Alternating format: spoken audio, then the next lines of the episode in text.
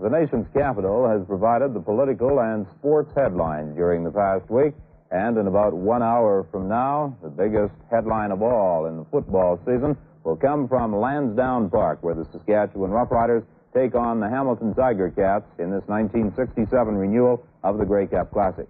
I'm Don Whitman, along with our color commentator and analyst on Eastern telecasts, Art Darch, and we're continuing with CBC television coverage of Canadian Football League action.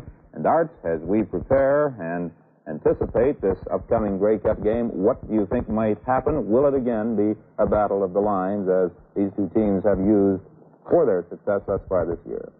I think you're right, Don. The two clubs are, without a doubt, they have the strongest lines in all of Canadian professional ball, and it's going to be a real battle out there, a real clash this afternoon along that line. Well, the Saskatchewan Roughriders got through the semifinal against the Edmonton Eskimos by a score of 21 to 5 on a snow-covered field in Regina. And uh, they used their workhorse, George Reed, in this one with a pass. George Reed is noted for his uh, ability to go up the middle, but in this particular play, a little bit of a surprise. He did a little curl-out pattern from the backfield and uh, caught a pass. They can also use Ed Buchanan to complement Reed. Here again, uh, Buchanan uh, can uh, go wide, cut back inside, and on this particular play here, he cut in from his flanker spot, took a handoff, and did a, a real uh, slashing type job uh, behind the blocking of Tom Beenan. Wayne Shaw seems to come up with at least one big defensive play in every game. Number 50 in this game against Edmonton broke through to spill Edmonton quarterback Terry Baker when the Edmonton Eskimos were threatening deep in Saskatchewan territory. Actually, I think the ball was down somewhere on the nine yard line. And that uh, wiped out, at that time, the Edmonton threat in the ball game. Wayne Shaw is without a doubt the uh, best and strongest linebacker that they have. Then, late in the game, a punt to Number 17, Trent Walters, who attempted the pitch to Mike Law, number 27. And Garner Ekstrand, who is a key linebacker or defensive end. Wherever he lines up is very alert. Another key about the Saskatchewan team is that they're a very aggressive club. They're always around the ball, as evidenced in this last play. You're going to see a lot of Garner Ekstrand this afternoon, number 75. Hopefully his injury is uh, well enough for him to play. And this, with Garner Ekstrand trotting into the end zone, was the final touchdown of the semifinal, and it provided Saskatchewan with a 21 5 victory. Football fans all across the country were anticipating a great Western final involving the Saskatchewan Roughriders and the Calgary Stampeders. They were not to be disappointed. The Stampeders were favored on the basis of having finished in first place. Actually, Calgary and Saskatchewan wound up in a tie with records of 12 wins and 4 losses. But at McMahon Stadium in Calgary, Stampeder fans turned out in record numbers to watch the first game. They were hopeful that the Stampeders, who had not been to a Grey Cup since 1949, would finally make it. And Calgary fans had plenty to cheer about in game one as the Stampeders won 15 to 11. And one of the good plays was a fake field goal. If uh, Regina is uh, weak at all on defense, it's uh, on uh, similar to this particular pass that was completed by Jerry Keeling. Uh, they're uh, not that strong in their short secondary or in their uh, deep pass defense. As evidenced here, uh, Ron Payne was able to get in behind uh, Wolosyuk and Dumelli. The key man all season long for Calgary was Terry Evanshen. Peter Liske throws to his favorite uh, split end who caused problems not only for Saskatchewan, but for every team in the Canadian Football League, catching a record 96 passes. And uh, at this stage, Calgary moved in front, but Saskatchewan came back. Saskatchewan and uh, their favorite thrower and catcher, Lancaster to Campbell, and here again, you're going to see a lot of number 31 this afternoon, Hugh Campbell, the real fine out, uh, re receiver, flanker receiver for the Saskatchewan club. Gluey Huey, they call him. He had a big season last year. He still caught 42 passes this year, although he did not create the headlines he did a year ago. Against Saskatchewan, Bob McCarthy caught a pass. This seems to be a vulnerable area. This is the point I was making before. Uh, here again, you can see McCarthy uh, getting in behind their uh, uh, deep hook zone or in their short deep zone, you might call it, and that seems to be a very vulnerable area. In short yardage situations, the Saskatchewan club can come up tough. And uh, from the one yard line, they forced Peter Liske to throw the ball. And uh, on this particular play, he makes a great fake to Woodson. And Woodson, by diving off that tackle hole, draws the defenders into him. And that enables Peter Liske, who tucks the ball into his tummy and then uh, retrieves it, to send Lovell Coleman swinging out to the right and with all the tacklers drawn in, the passes there. This is a pretty tough play to defend against, Art. You can't uh, defend against this. Uh, the the only way Calgary was going to score on that particular play was exactly what they did because uh, uh Regina or Saskatchewan Roughriders hit in there real tough uh, in that uh, close yardage situation. Well, the Calgary fans were getting just a little excited, and they had reason to. They were leading in the first game of the playoffs by that score of 15 to 11. And they were looking for the kill as the teams moved to Saskatchewan for game two. But uh, conditions came up cold, the field was frozen, and it had rained during the day, and uh, both clubs experimented with different footwear. Saskatchewan, I guess, may have had the advantage. Lancaster, scrambling, fires deep, and this young fellow, Alan Ford, has developed into quite a receiver. He um, works very well from a halfback spot or a flanker spot, and in this particular play, he uh, went straight down the field from a flanker spot and just made a real fine catch. Um, he is going to bear watching this afternoon because uh, if they start keying on Reed, they're going to go to Ford. Then Dale West almost made a fine play. West intercepted two passes in this game, and he almost uh, picked one off, as he told me, 110 yards for a big six. Terry Evanshen caught it one yard inside the end zone for the major score. But deep down, Calgary had to resort to the pass. And here's where Terry Evanshen was injured.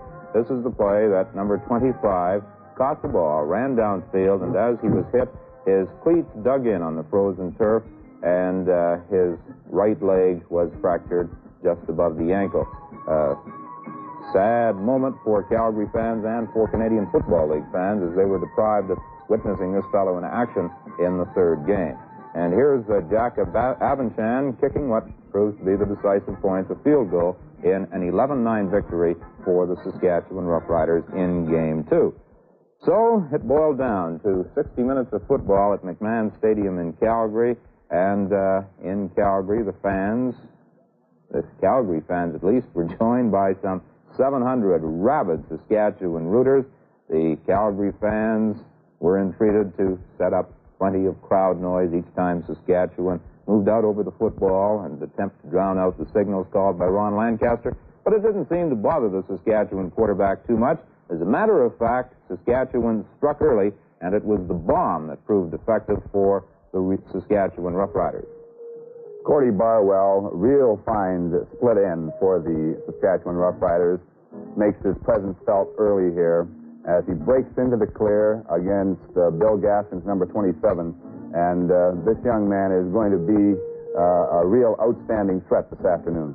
And this was a play that was more or less devised in the huddle, and uh, I don't know whether Ron Lancaster will ad lib this afternoon, but he certainly caught the Calgary defenses napping as he drew everybody to the right and uh, then turned back and fired at Jim Carpin, who had uh, snuck down into the left flat in the end zone. This is not a normal procedure for the uh, uh, team and throwing back to the weak side. And here's Barwell again. He's developed into quite a receiver. Yes, uh, and it came at a most opportune time, as you mentioned earlier. Huey Campbell hasn't had the best year uh, uh, compared to last year, but uh, and Barwell seemed to pick up the slack. Again, Calgary got a break in this game, blocking a punt, and they swing it out to Lovell Coleman.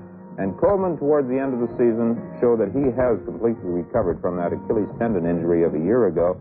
Uh, he's a pretty tough man to stop on a one-on-one situation, and that's how they caught Saskatchewan. You can bet that uh, Hamilton is going to be using that this afternoon because that's one of Batia's favorite passes, that swing out into the flat. What will Hamilton use against this fellow, number 34, George Reed? All right, now I think they need a shotgun. Reed enjoyed a fine afternoon. He carried the ball 35 times for something like 201 yards, and we look for he to be the workhorse of that Saskatchewan attack again. You might uh, say that in the dying seconds, Bob McCarthy uh, demonstrated the frustration of this Calgary team. He scored the touchdown. He fires the ball. Whoops, it comes right back. the Hamilton Tiger Cats, by most of the so-called experts, at least in the preseason polls, were picked to finish third, possibly even fourth in the Eastern Conference. Ralph Sazio did a remarkable job with the Hamilton team, adding players throughout the season, and at the tail end of the year, his club was most stingy, not yielding a touchdown in the final three league games, and they didn't yield any in the playoffs against Ottawa either. Early in the game, Hamilton sets their real strong defensive uh, pattern that's going to uh, be quite prominent throughout this series. On a hook pass there to Gilbert, a crushing tackle from Stover, along with Hanson, springs the ball loose. And number 35, Ron Brewer, is Johnny on the spot to recover it and give Hamilton real good field position early in the ball game. Brewer and Stover, two of the prominent people in this defensive play, were late season additions for the Hamilton Tiger Cats and certainly added to that always tough Tiger Cat defense. And then offensively, number 22, Alan Smith, made a great debut in the Canadian Football League. He was added from the Buffalo Bills just prior to this game. First time he got his hands on the ball, Don, in a, in a Canadian League game. He attempted to slash off tackle. The hole was well covered in there by the uh, Ottawa defense, and Allen just took the only alternate route left and took off to the outside and showed his great speed and uh, outlegging Klein and Sutherland for the touchdown. How much do you think he might be used this afternoon? Well, I can say that uh, Regina, I should say Saskatchewan, doesn't have any great knowledge of this man's ability, and uh, I think he could be a, a secret weapon. Russ Jackson had problems against Hamilton in game one. The Hamilton defenders were knocking down the Ottawa receivers at the line of scrimmage, and many, many times throughout the series and in this game, Jackson's pass receivers were covered, and Russ was forced to move out of there. They aren't going to, uh, Hamilton are not going to be able to play the same type of a defensive uh, alignment this afternoon against Saskatchewan uh, because uh, they have to protect against Reed up the middle, and uh, in this particular game against Ottawa, they were uh, protecting against that passing attack. Here's Bob Kraus, who has certainly blossomed for Hamilton. He was moved to that cornerbacking spot, and he won All-Star recognition. This is what happens when you do your homework. And in this instance, the uh, Hamilton defense were just uh, the best schooled I had ever seen a, a, defensive club. They came into that game very well prepared. And in this the case, Kraus had dropped back uh, exactly. He read the pattern well, dropped back into a perfect position to intercept that pass. And all the Hamilton defense yielded to Ottawa in the series was a field goal in the first game. And it was a score of 11 3 for the uh, Hamilton Tiger Cats over the Ottawa Rough Riders. Zuger did some scrambling. He probably will today. He's the key, I think, to the Hamilton offense. You're right, Don. Uh, Lancaster's a great scrambler, but uh, so is uh, Joe Zuger. If he gets into trouble, he can go outside and uh, always have that threat of the run. And in this case here, uh, he gave the threat of the run and brought the corner linebacker up that freed up Watkins uh, for that little short pass into the sideline. Again, the tough defense, aided by a slippery football and a slippery field. Bo Scott was trapped by Smokey Stover for a safety touch. Smokey Stover, you'll see him doing a great deal of blitzing this afternoon. I'm sure he'll be the man that will be keying on George Reed uh, and uh, his attempt to uh, keep that ball control up the middle. Here you see Joe Zuger rolling out of there. Uh, perhaps in this play, he should have got rid of that ball.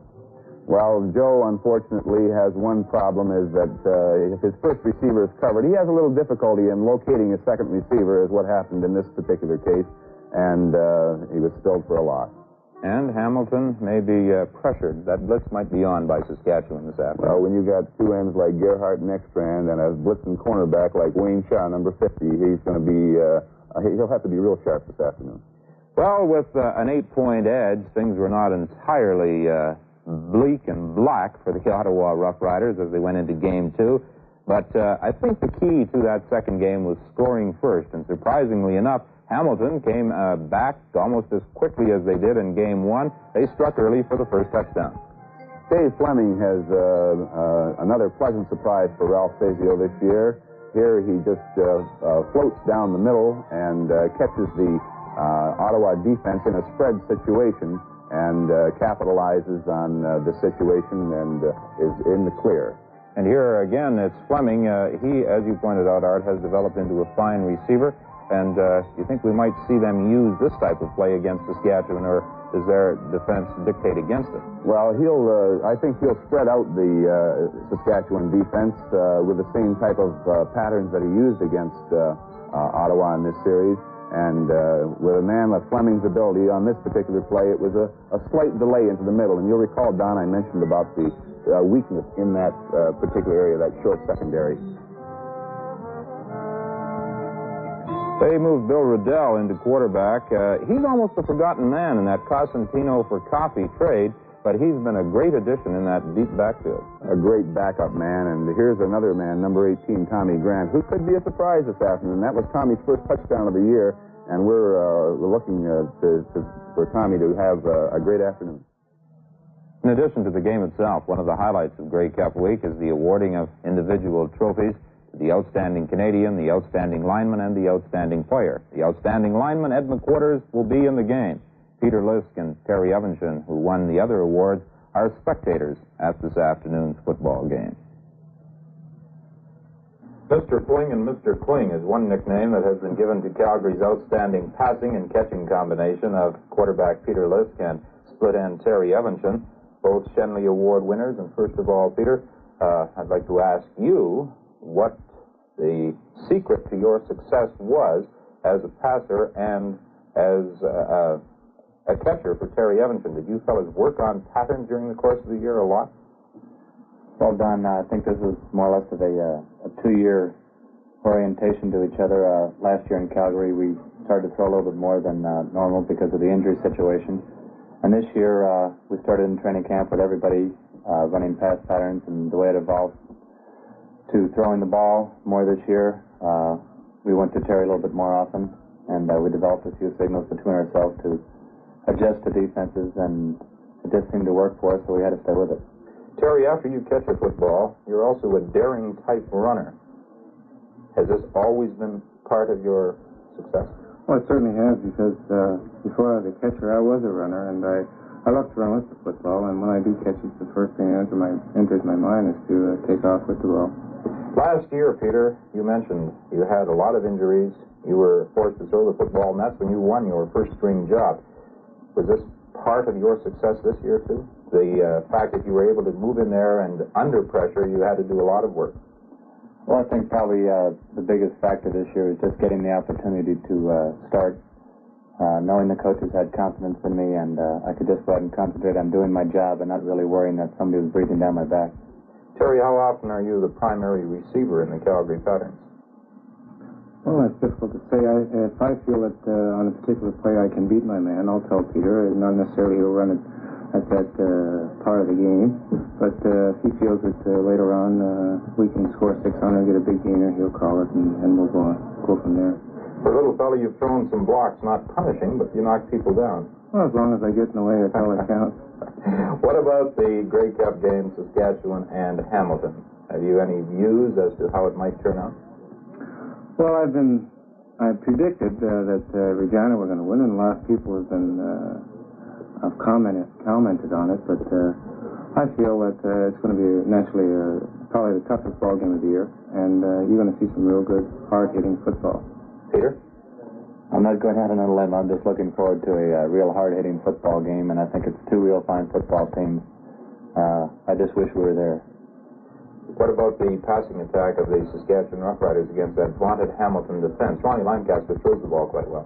Yes, he certainly does. Uh, the biggest thing they have going for them, I think, is uh, using the pass, the long bomb at the unexpected time. Uh, naturally, your defenses have to watch for George Reed and Buchanan, and uh, when you're playing a little bit tighter that line of scrimmage, it opens up some of the deeper patterns. Thank you, Peter Liske and Terry Evans.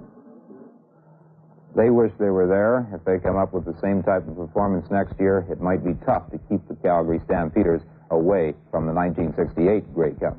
Well, we've heard from two non-competing players. Let's listen to what the coaches have to say. First of all, Eagle Keys of Saskatchewan. Eagle, in the only previous meeting this year, you beat Hamilton by one point in an extremely close game. What do you look for in this Grey Cup game? Do you think you'll be able to do much the same as you did in that ball game? Yes, uh, we really do. Uh, we can't uh, determine how uh, Hamilton is going to come up and try their defenses. So uh, we are going in the game prepared to do a lot of checking, and uh, the play during the game will dictate what we'll do during the game.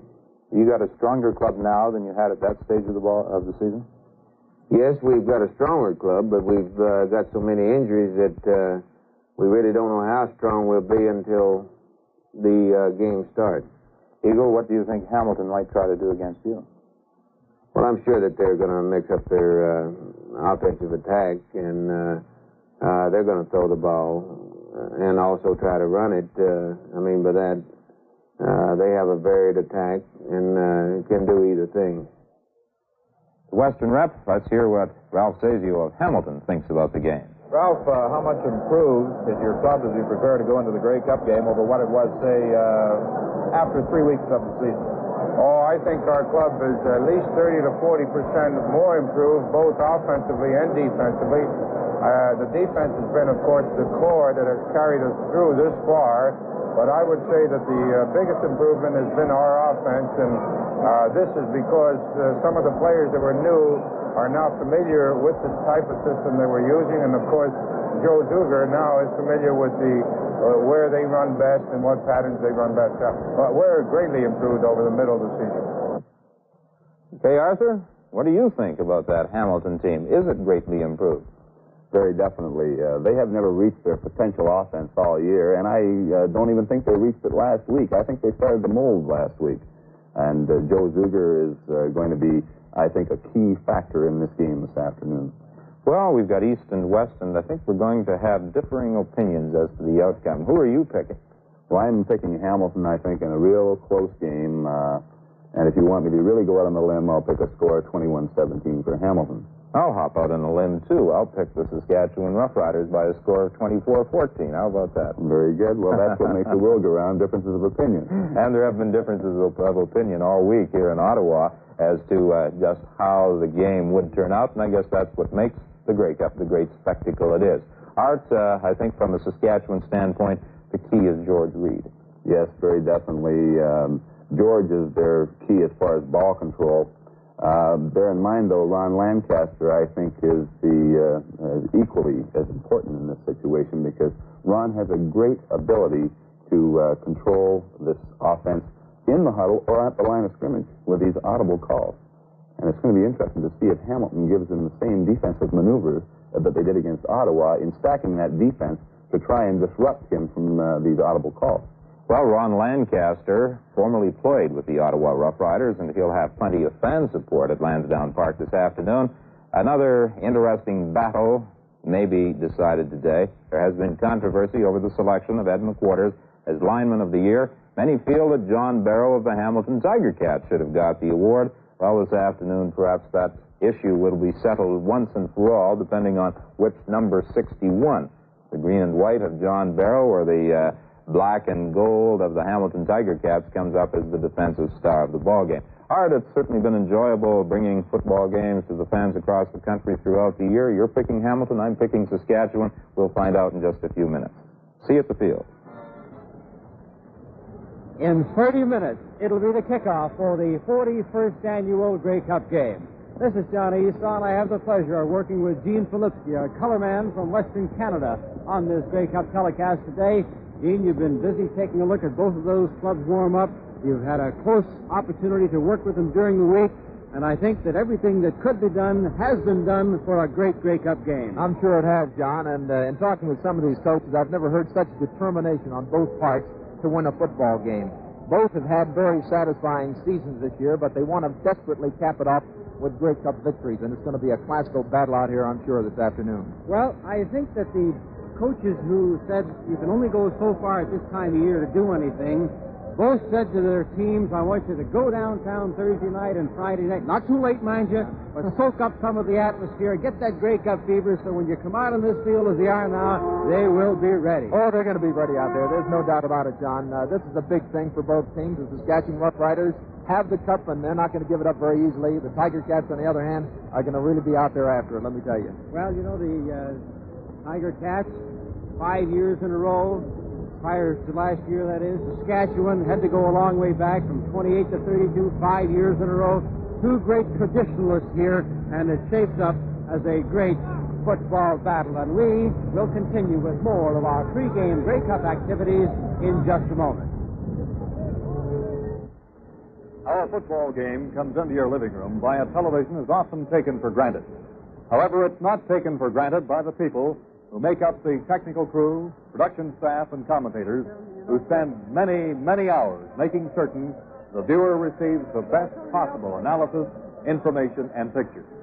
From the executive producer, Johnny Esaw, to the floorman, they know that a successful telecast relates directly to teamwork and precision. The Hamilton Tiger Cats and Saskatchewan Roughriders are here today because they worked hard and probably just a little more successfully together as a unit. Telecast crew has been handpicked with the same thought in mind.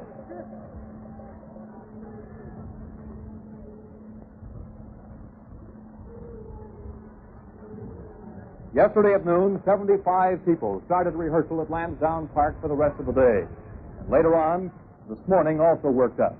This is Action Center, the CJOH ultra colored modern mobile, with eight cameras, 50 monitors, 20 microphones, and 15 miles of cable. This is Action Center, where producer Bill McKee is looking over things. Talking with John Spaulding, his supervising producer, and that's Ginny Pride, also his script assistant. They're charged with the responsibility of feeding four networks CTV, CBC, in both French and English. Up top, Johnny Esaw takes the cue from his floorman, and that's statistician Gord Walker concentrating in the background. He'll be working with Gene Filipski as colorman and John Bassett as his spotter. And down on the field, Bill Bewley is always ready with bench communications and information. He discusses an intricate procedure with his floor director. And back to Action Central, where again you have the French mobile group. Pierre Perrault, the play-by-play man. Jean-Jacques Fortin, who is on the field. And Bernard Raymond, who is the floor director. John Layton is on the instant uh, isolated camera. And that is the limb of Andy Shaw.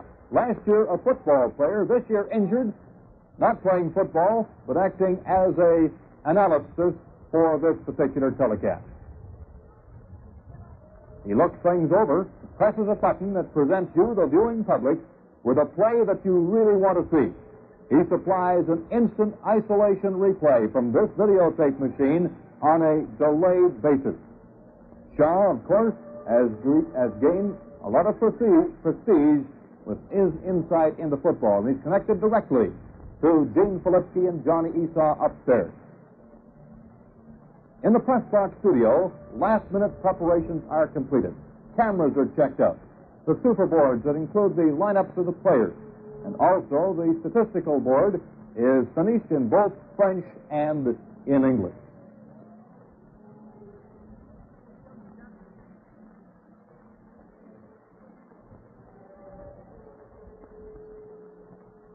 And irrespective of which team wins today's football game, the cameras will be ushered into that dressing room for interviews with the players of that team and for the Grey Cup presentation.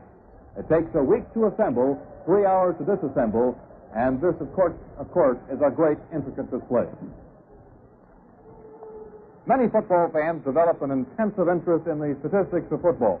They claim the mathematics of football will tell you who will win and why. Their knowledge enables them to bend the statistics to their way of thinking.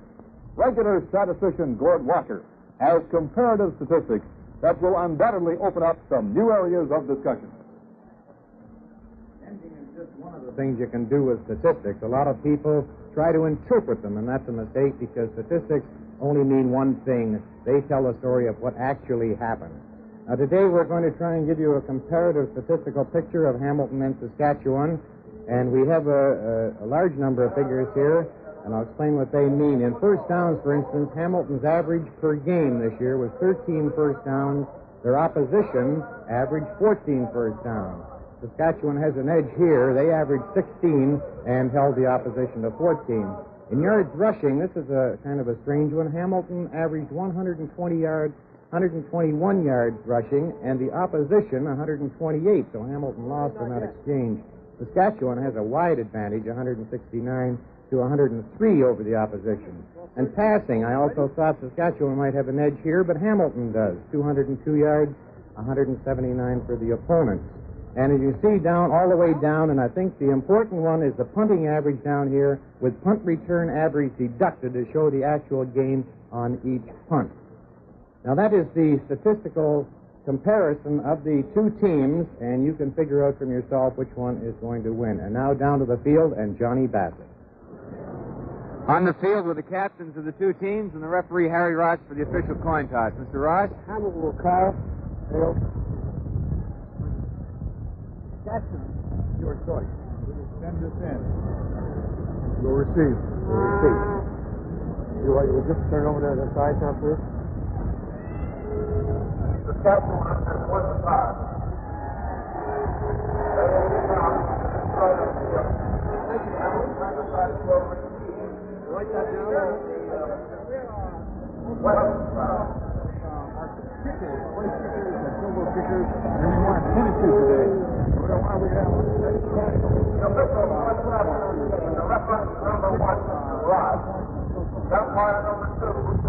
I'll get word to you. Okay, now. that. Umpire number three.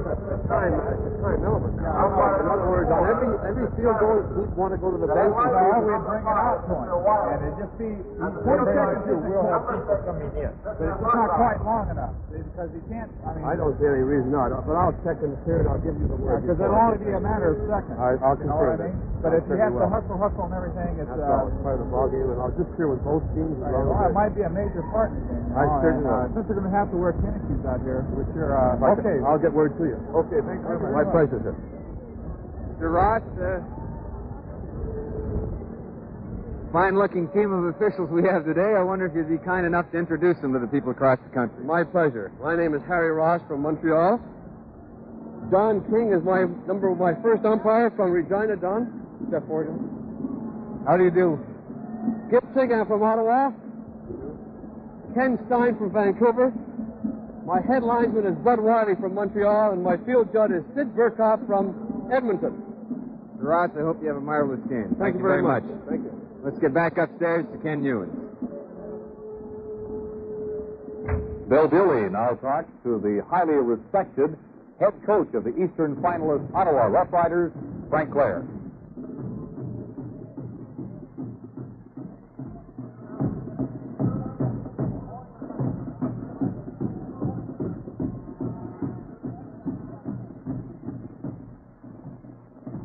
Bill Dooley now talks to the highly respected head coach of the Eastern finalist Ottawa Rough Riders, Frank Clare.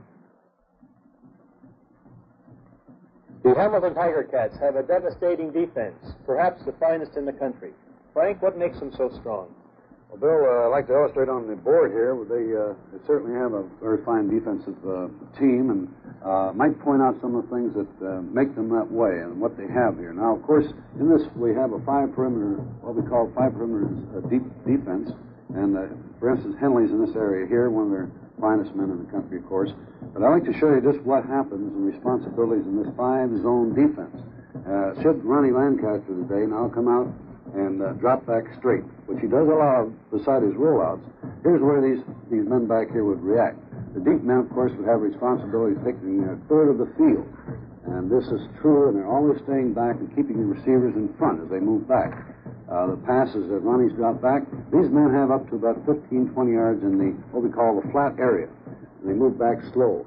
Uh, Smokey Stover is in this position right here, Bill, and of course he comes back up around 10 and 15 yards to cover that area there. Over here we have uh, linebacker, what we call the linebacker cornerbacks, and they're going back in the zones, and of course watching for the hook zone area in this area.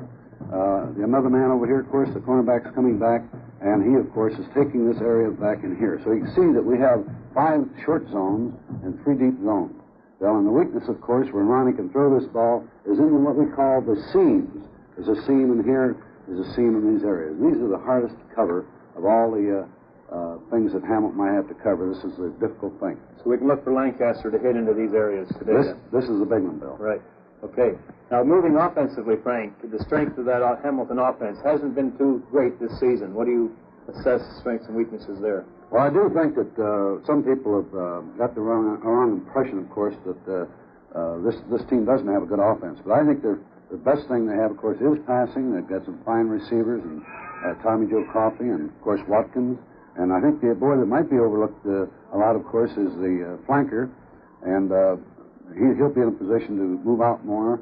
And of course, Willie Bethea is a very fine receiver himself, and I think that. Uh, their passing is their dominant thing. Right, so Tommy Grant, Tommy Coffey, Joe Zuger should provide lots of action today. Should be one. Okay, Frank, we'll watch it very shortly. Last year, analyst Andy Shaw was in the Grey Cup game as a player. This year, as a commentator, he talks to the nation's outstanding player, Peter Liske of the Western football finalist Calgary Stampeders. Offense in CFL history. And as a great offensive player, Peter, what's your assessment of that Saskatchewan offense?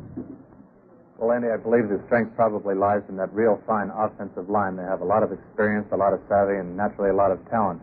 They can maintain that uh, ball control on the ground, opening up play action passes for the passing attack. Speaking of that passing attack, perhaps we can just step back and diagram a few of the things that happened with that great Saskatchewan passing. Well, they get uh, naturally that fine offensive blocking from tackles Tom Bainan and Clyde Brock, guards Jack Abendschan and John Atamian, and center Ted Ernest.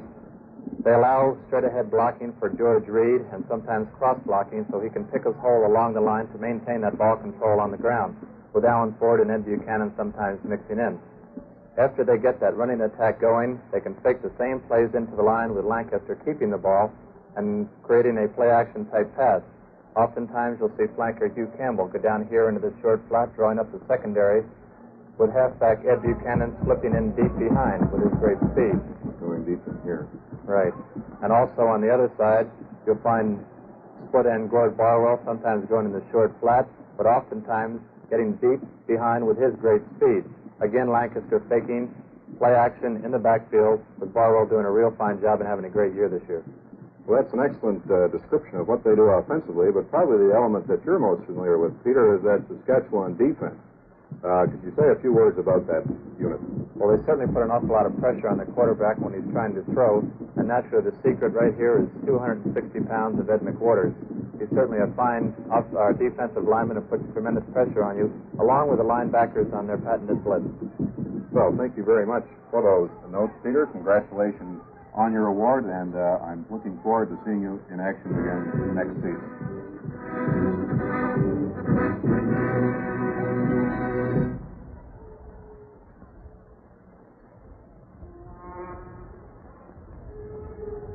Pleased to have with us down on the field Mr. Sidney Halter, the former commissioner of the Canadian Football League. Mr. Halter, this is not uh, a new thing by, for you by any means. Grey Cup activities. Well, Al, I've been attending, uh, Bill, I've been te- attending them all since 1935. And for the last, uh, oh, I guess 14, 15 years, I've been concerned in the uh, arrangements for the game. Well, with this being our centennial year, do you see any bigger and more exciting Grey Cup in Ottawa this year than some of the previous ones? Well, the uh, arrangements have been excellent, and uh, all the uh, festivities leading up to the actual game uh, have been very good, very well organized. Fine. And Mr. Halter, we've added a sixth official uh, for the Grey Cup, which is a, one more than the regular league games. What is his extra assignment? Well, we started that about 10 years ago so that there would be three Eastern and three Western officials. The extra official is another line umpire, but he plays in between the regular line umpire and the back umpire, and he covers the short passes. Right. Thank you very much. Bill. Thank you very much, Mr. Halter. And back upstairs to Ken Newens. Thank you very much, Halter. difficult.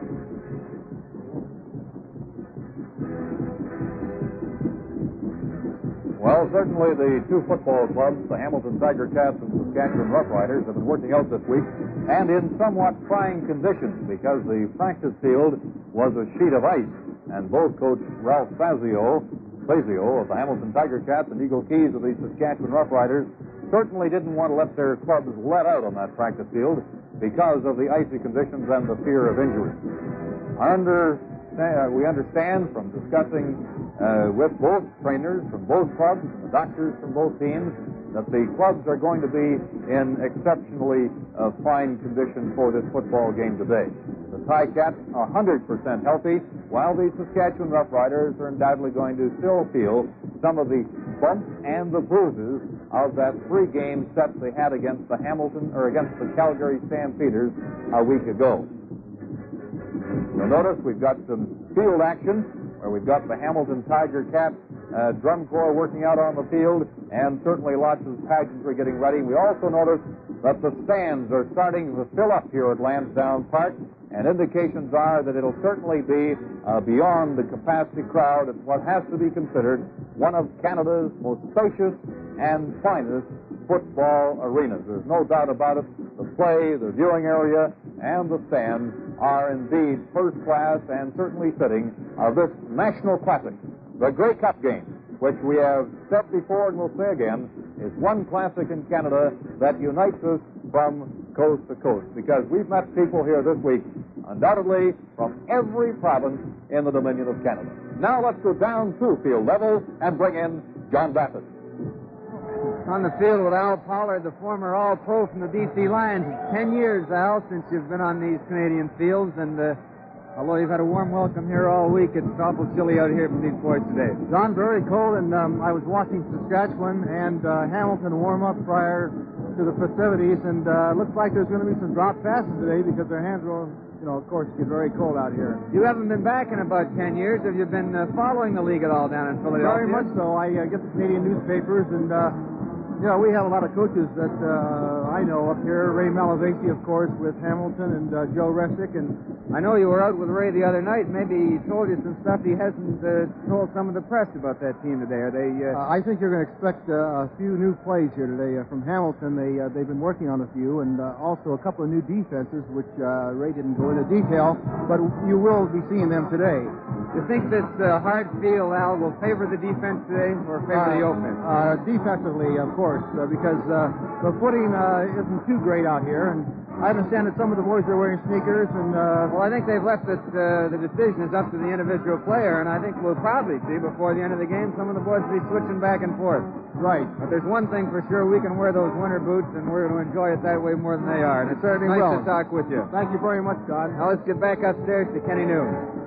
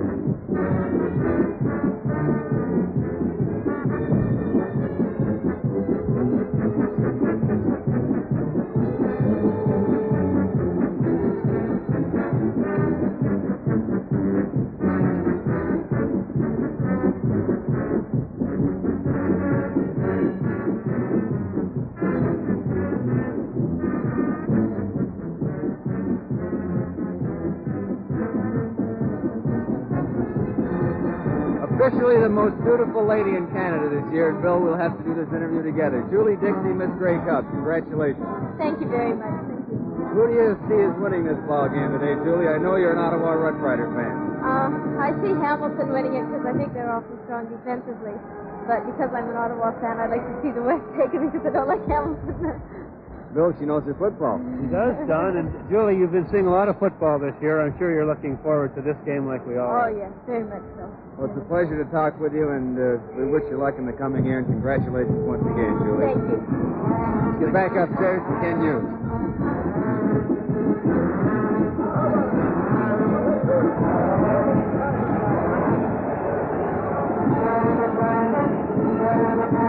Thank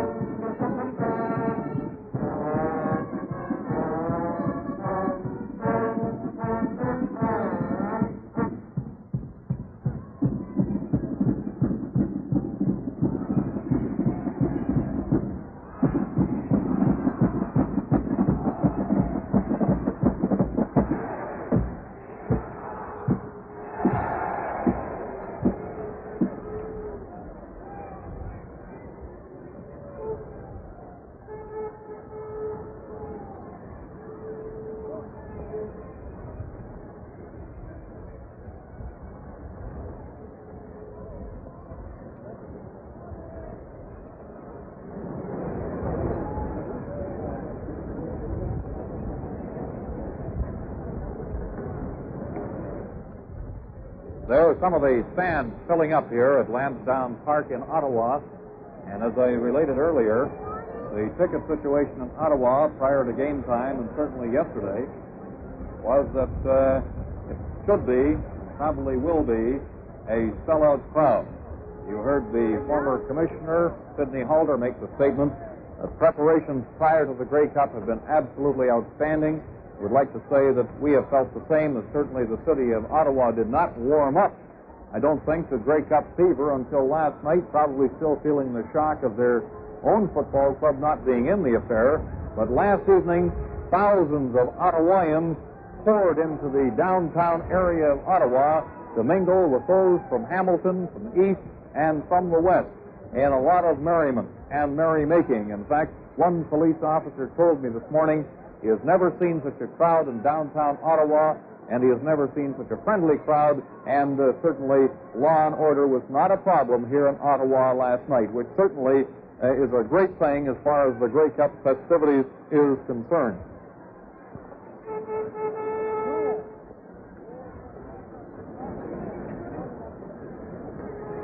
Both Hamilton and Saskatchewan are in the Grey Cup because they've been able to develop or regain their composure on defense.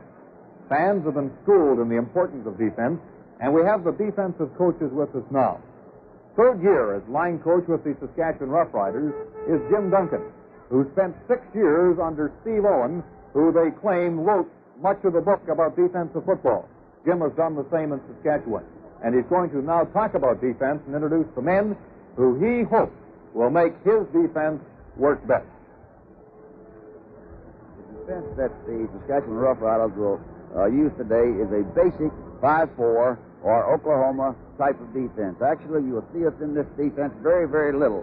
As a matter of fact, we're one of the few coaches, uh, one of the few teams in Canada that use this defense at all, but we will be in it sometime during the ball game. Now, by moving Wayne Shaw up on the line of scrimmage, Wally Dempsey over into the middle, will become a basic 4-3 or 6-1 type defense, very similar to what the Hamilton Tiger Cats will use today. The starting defense for the Saskatchewan Roughrider Football Club. From the Saskatoon Hilltops, number 50, left corner linebacker Wayne Shaw. Minnesota Concordia College, number 79, left defensive end Don Gerhart. Oklahoma University, number 61, left tackle Ed McQuarters. Saskatoon Hilltops, number 41, middle guard Ron Atchison. Tulsa University, number 58, right tackle Ken Reed. Washington State, number 75, right defensive end Garner Ekstrand. Washington State, number 77, middle linebacker Wally Dempsey. Saskatoon Hilltops, number 27, right defensive halfback Ted Dushinsky. Arizona University, number 26, left defensive halfback Larry DeMelli. Winnipeg Rods, number 19, right safety Gene Wlasiuk. Kentucky University, number 24, left safety Bob Kosid. Florida State, number 30, the safety man, Bruce Bennett. The Hamilton Tiger Cats' success in Grey Cup play, many feel, has come about because of their fierce defenses. A defense that likes to take you on man for man. Hamilton added new people in 67. All play the game, however, in the tradition of a Cat football player. Ron Brewer, Smokey Stover, Bill Waddell, Bobby Richardson, and Barry Hansen. Five new faces who all fit into the Cat master plan. It's ironical that the man to introduce this fierce fighting defense is the scholarly defensive coach, Mr. Joe Restic. Our basic defense is a 4-3-5. By that we mean four linemen up front, two ends and two tackles, three linebackers, and five deep backs. At the left defensive end is number 70, Dave Vitti. At the left defensive tackle is number 68, Angelo Mosca. At the right defensive tackle, number 61, John Barrow. The right defensive end number 50, Billy Ray Locklin. At the left linebacker, Ron Brewer, number 35. At the middle linebacker, Smokey Stover, number 25. And at the right linebacker spot, we have Bobby Kraus, number 14. At the left corner, Bill Riddell, number 12. Right corner, we have Teddy Cage, number 15. At the left halfback spot, we have Bobby Richardson, number 23. The right halfback spot, number 28, Barry Hanson. And our safety, number 26, Johnny Henley. That's our defense for this ball game. Thank you very much, Joe Restic, and the assistant coaches, Joe Restic and Jim Duncan, introducing their two defenses that turned out to be the top two defenses as far as the playoff competition was concerned. Lansdowne Park in Ottawa was completed in time in the centennial year to play host to Grey Cup 1967. And for those of you who are watching this today in living color or in black and white, certainly you will have, I'm certain, be able to see that Lansdowne Park is perhaps the finest football stadium in the nation. It has two fine decks and an outstanding show, an outstanding show for an outstanding show of the Grey Cup. And now let's go down to the field and John Becker. Meet the offensive team of the Saskatchewan Roughriders.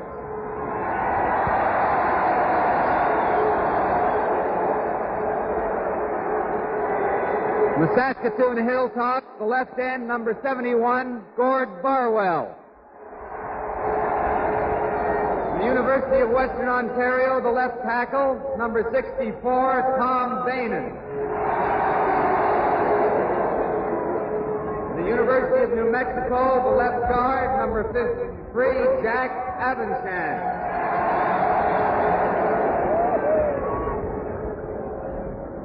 Arizona, center, number 43, Ted Ernest.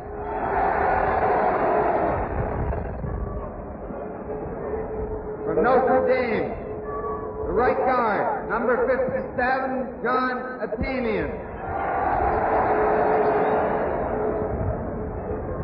From Utah State, number 67, the right tackle, Clyde Brock. Wittenberg College, the right end, number 72, Jim Worden. From Washington, the flanker, number 31, Hugh Campbell. San Diego, the left halfback, number 25, Ed Buchanan. The College of the Pacific, the right half, number 21, Alan Ford. From Washington State, the fullback, number 34, George Reed. From Wittenberg College, the quarterback, number 23, Ron Lancaster. Ron?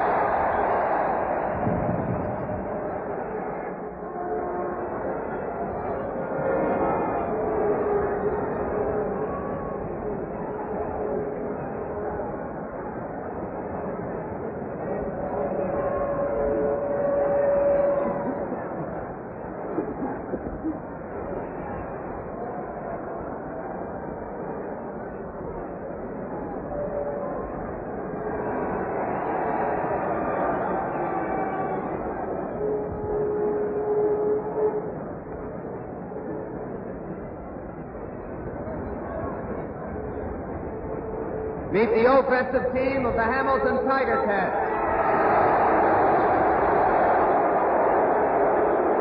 Number 76, the left end in the College of the Pacific, Ted Watkins. From Michigan State, the left tackle, number 54, Ellison Kelly.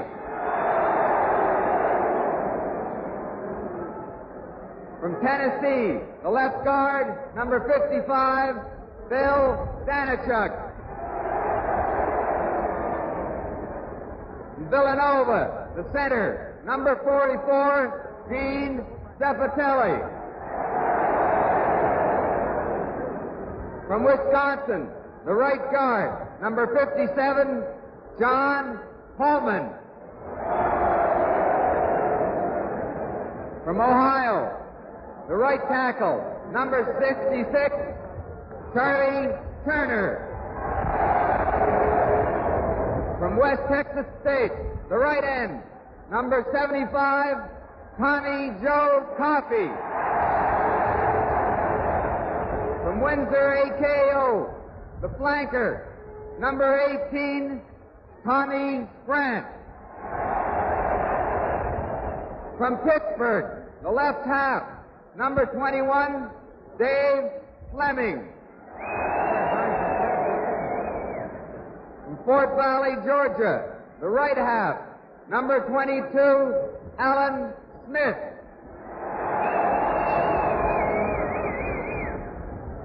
From Patterson, New Jersey, the fullback, number 16, Willie Bethea. From Arizona State, the quarterback, number nine, Joe Zuger. Oh, is this hard field going to make any difference to you? Uh, I hope not, uh, Johnny. It's a little frozen, but I think the running shoes we have will work out pretty good. I hope so, anyway. Well, good luck to you in the Hamilton Tiger Thank you very much.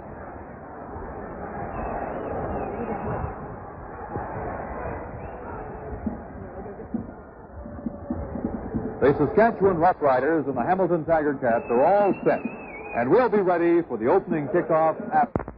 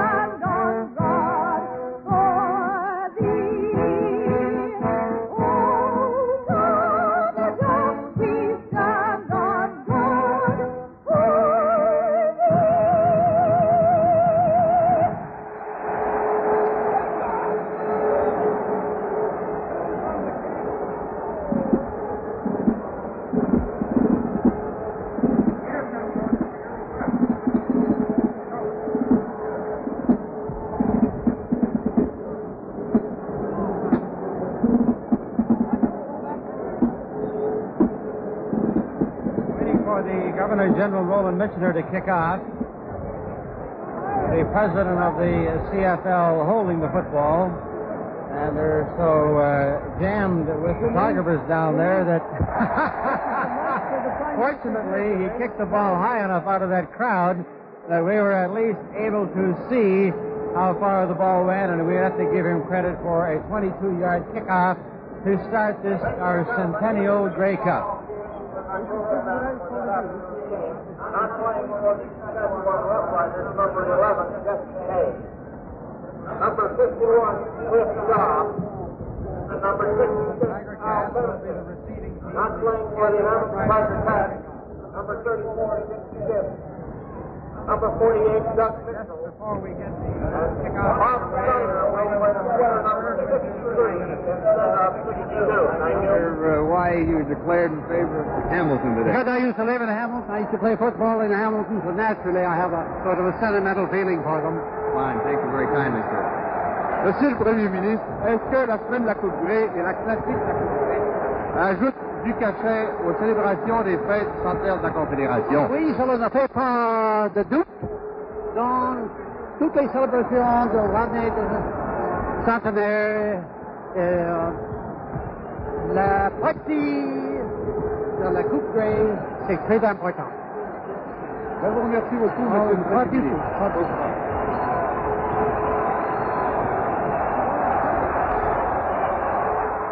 Well, the football teams have a great variety of running shoes. Most of them will have running shoes, although we may even have them change sometimes before the game is over. The wind will be favoring the Saskatchewan Roughriders, and getting ready to kick off for the Saskatchewan Roughriders is their great guard and kicker, number 53, Jack Abendschan. And going back to receive for the Hamilton Tiger Cats will be number 16, Willie Bethea, and number 21, Dave Fleming, and Alan Smith, number 22. So we're ready now as the referee, Harry Ross from Montreal, the umpires, Don King of Regina, Gib Segal of Ottawa, and Ken Stein of Vancouver. The head linesman is Bud Wiley of Montreal, and the field judge is Sid Burkov of Edmonton. And with Harry Ross refereeing, I believe this is the first time that uh, the head referee has come from Montreal in over 30 years of Grey Cup. We've had so many people down on the sidelines, so many press people, so many cameramen, that they simply have to hold the game up until they can get everybody back from those sidelines. The referee has said he will not he will not let the ball go until they have that sideline clear. But as we have said so many times early in this telecast, that there is a great mob here in Ottawa, and uh, controlling them is going to be a difficult problem. Now we're ready to go with the Grey Cup. With the wind, the kick comes down to Alan Smith on the five. Alan Smith is hit by Wally Dempsey, number 77, and dropped on the 27-yard line, and rookie Gary Brandt, number 54, came in to hit him from the side and drive him down a 61 yard kick, a 23 yard return, and the Hamilton Tiger Cats will go on offense. John, I think there's a possibility that we can look for an I formation here with the Hamilton Tiger Cats. Also, the end formation where Coffey is inserted between the guard and the tackle. They're coming off the ball in a hurry. The handoff is to Alan Smith, and Smith goes into the 27 yard line. He is hit by the safety man, Bruce Bennett, and he is stopped with the help of Don Gerhardt, number 79, the defensive end. Now the gain is about a yard and a half. It'll be second down, eight and a half to go for the Hamilton Tiger Cats. The Tiger Cats are a team that has not allowed a touchdown in the last five football games. It's an amazing defensive record. There's a bit of that I formation. It's a wild toss. Alan Smith missed it, and the ball was recovered back on the 13-yard line. Hamilton Tiger Cats with Joe Zuger going back, racing back to pick it up, and they went into, uh, as Gene started to point out, a semi-I formation that they were obviously not ready for, and Smith went right by the football. A loss of 16. Third down and uh, 16 yards to go. Ball is on the 13. Joe Zuger second punter in the Eastern Conference, will kick from behind his own goal line into the wind. Still hits a low one. Bounds by Gene Wlasiuk. He's hit by Gord Christian, slides off Christian, then is dropped in there as he's hit by number 76, Ted Watkins.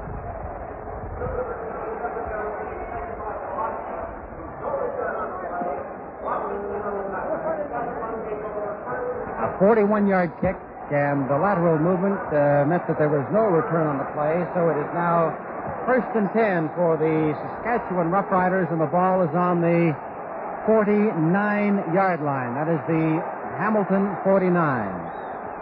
21 Ford is to the right.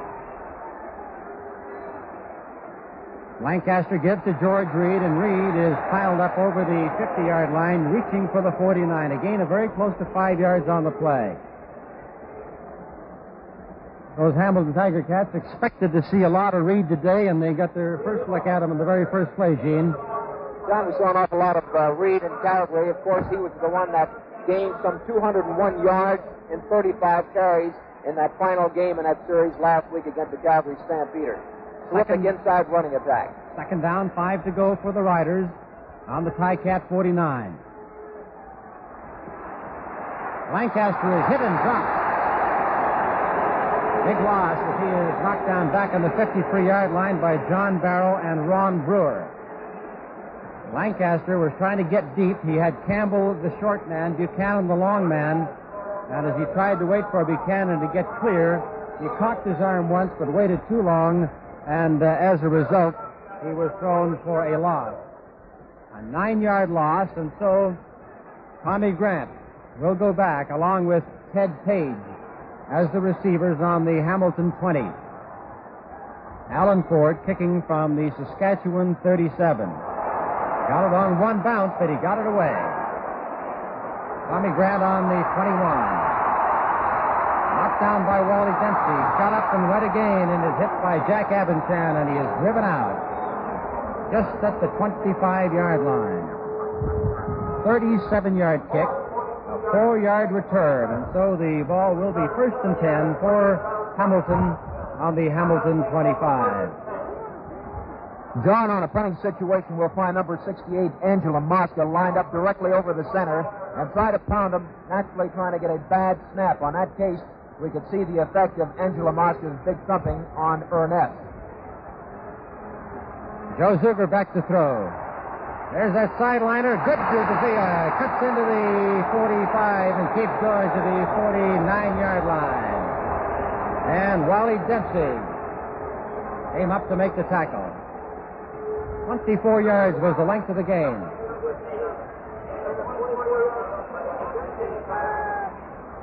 It'll be first and 10 for the Hamilton Tiger Cats as they start to roll that fullback out of there, make him look like a blocker, then they throw to him. Zuger with the option. He flips to Bethea, and Bethea spins off and is stopped by Bruce Bennett on the 55. That gain is five, five and a half yards. Willie Bethea.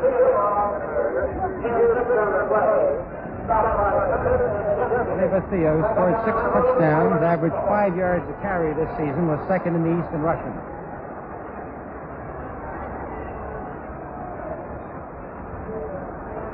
No score early in this Grey Cup game. Hamilton is moving the ball from their own 25. Bethea goes in motion. No pass in there again to the 45-yard line. That's the game. Bruce Bennett comes up to save the day as Tommy Joe Coffey is stopped on the 43-yard line. The gain is 13 yards.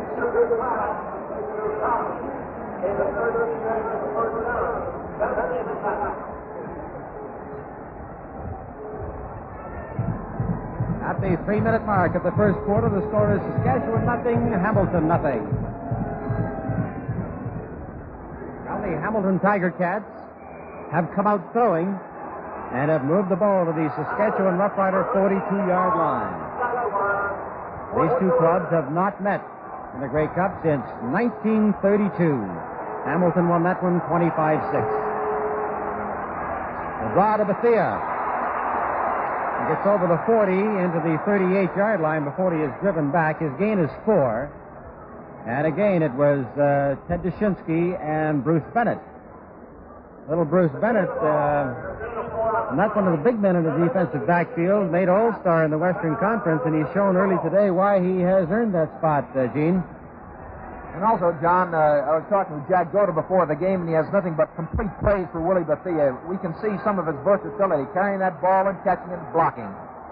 Joe Zuger, he can flip again. He flips the ball out there to Fleming, and Fleming makes a daring grab for what is very close to a first down as he was hit by number 77, Wally Dempsey. And uh, you can see they're coming out with that little flip up and trying to spread the, those good Saskatchewan linebackers, and they'll call for the measure.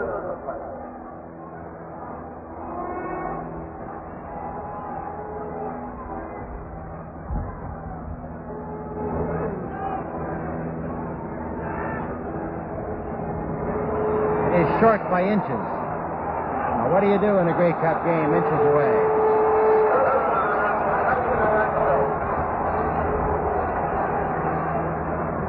Gene comes in from the bench for Saskatchewan.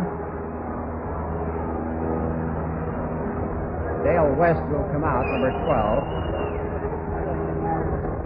So Hamilton with Ceppetelli at center, Danychuk 55 at left guard, Holman 57 at right guard, Kelly 54 at left tackle, Turner 66 at right tackle, with Coffey left end, Watkins right end. Here is Zuger on the sneak, and he's got it.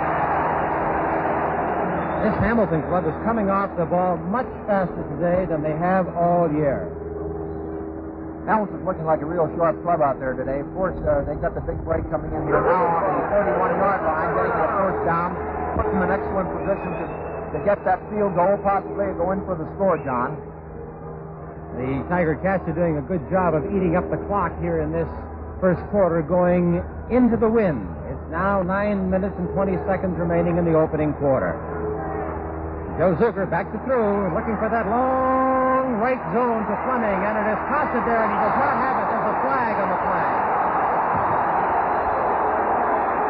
Fleming and Costin called interference on the two-yard line. Watch number 24 on this play. Bobby Tossett as he knocks into Fleming.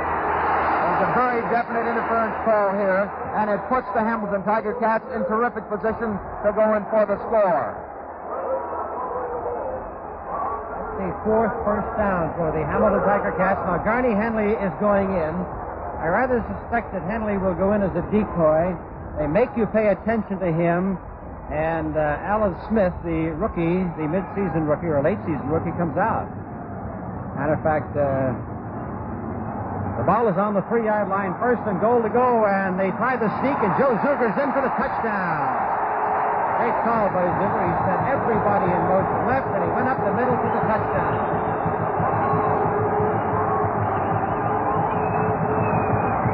Behind some real fine blocking, Gene Ceppetelli leading the way. Joe Zuger goes in for the first score in this 1967 Grey The uh, Hamilton Tiger Cats marched 85 yards in eight plays for the touchdown against the wind.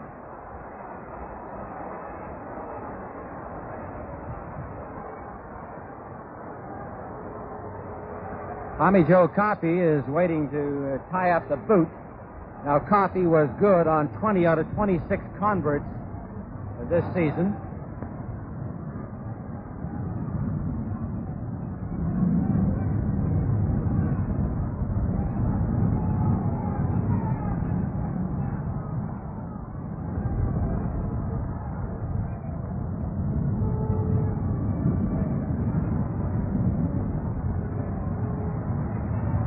Tremendous thundering roar going overhead. It must be jets up above the clouds. We can't see them. Now we're set to go with Zuger holding and Coffey kicking. And it is good.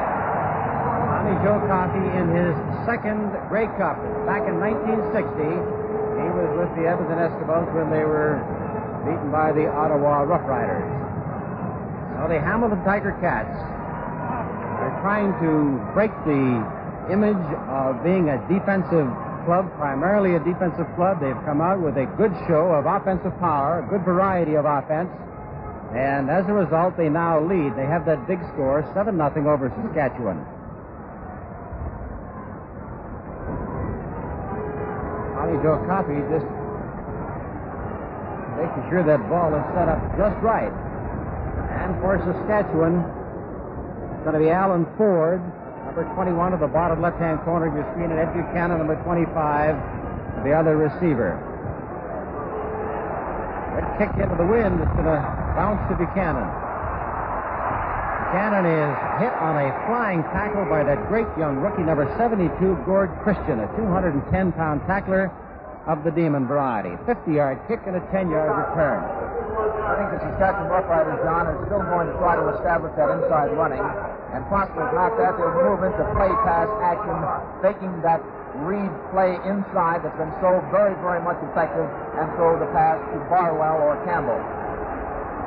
Urness at center, Mesopotamian at right guard. Evan Chan at left. And there's the handoff to George Reed. He breaks into that 35 and into the 39-yard line before Bill Riddell comes up to bring him down.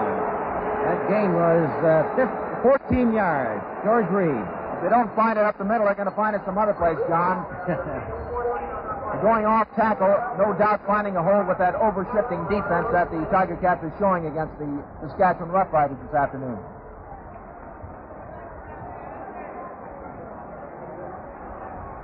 First and 10, Saskatchewan on the Saskatchewan 39. Keeping both ends in this time, and they fake the read, and here is the rush. The long pass down there to Buchanan, and he does not get it. Buchanan was well in behind. Well in behind Barry Hansen. That's exactly what we were talking about a little while ago. And using that play pass action, Eddie Buchanan, with his tremendous speed, gets behind the defender here and almost catches the ball. That'll make it second down and 10 to go. And the interesting thing is here how close the, the Hamilton rush is coming to Ron Lancaster on every one of those deep passes.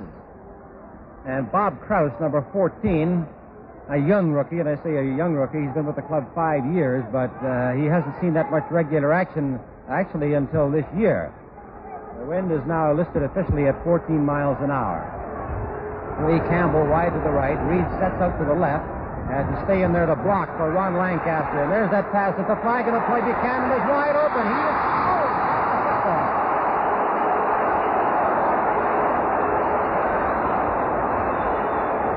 Eddie Buchanan having his difficulties here, John. Once again, he's completely in the clear. The ball right in his arms, and he drops it. That's the second one in a row for you. However, there is a flag on the play. You pick it up, John. Grabbing the face mask going on.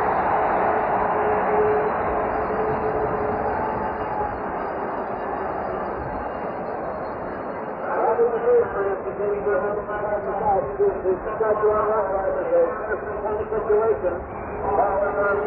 here are decked out in just a glorious array of color and regalia from all over Canada. The temperature is 26 degrees. First and 10 Saskatchewan on their own 54. They get to George Reed, who ran into Ted Urness, his center blocker. He kind of half slid off him for a gain of four. Angelo Mosca, number 68, the defensive left tackle, was hit and moved sideways, but was able to hold on long enough to stop the gain at five. I think we'll notice uh, this afternoon that the Saskatchewan Roughriders will be going at big number 68 out, out there, Angelo Mosca. They don't consider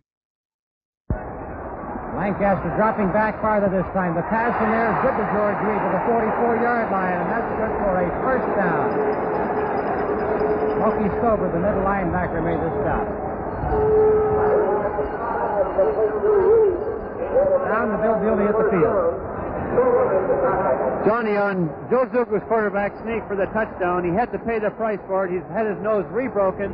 Dr. Carter's has fixed it up. He assured us it's okay again, but Joe is obviously under some pain down at the field level. Thank you, Bill. Now we're on the 43-yard line. First and 10, Saskatchewan. Lancaster, look at the rush on him now. He throws long down there, intercepted by Garney Henley. Chased by Buchanan. Trying to get some footing, and Wally Dempsey knocks him down on the 19-yard line. Garney Henley on his own defense sets himself back and catches a football without any trouble at all. The Saskatchewan team, as well as the Hamilton team, consider Garney Henley as the finest defensive back in the country. Here's one of the reasons why. Flying tackler by Big Clyde Brock. Stopped Garney Henley from getting a good bit of footing to turn upfield. And you could see, even though he was wearing the running shoes, that he did have trouble getting his footing there. So with the first interception of the ball game, it is first and ten. Hamilton on the Hamilton 20. Zuger with that little screen. Good over here to Bethea. And he is hit by Jamelli, slides off in, keeps going, and finally fell as Dushinsky drove him out on the 29-yard line. You can get a lesson on how to run a screen pass on that particular one. Number 16 played it beautifully. I think it takes an awful lot of acting in there, John, in order to affect a real good screen, and that's what we saw that time. Well, they've come out throwing to Willie Bethea. He only caught one touchdown pass this season. He's used primarily as a ball carrier. He made 147 trips overland, but they've come out throwing on those fullback screens and draws or delays to him today. Take some of that heat off. The way this game has started out, it's going to be a battle of Willie Bethea versus George Reed. And John, they tell me that this fella has a tremendous amount of durability. Joe Restic told me that he's been playing injured most of the year, but he doesn't do any complaining at all. Just sticks his nose in. Well, they're inches away from being first down, about six inches, I would say.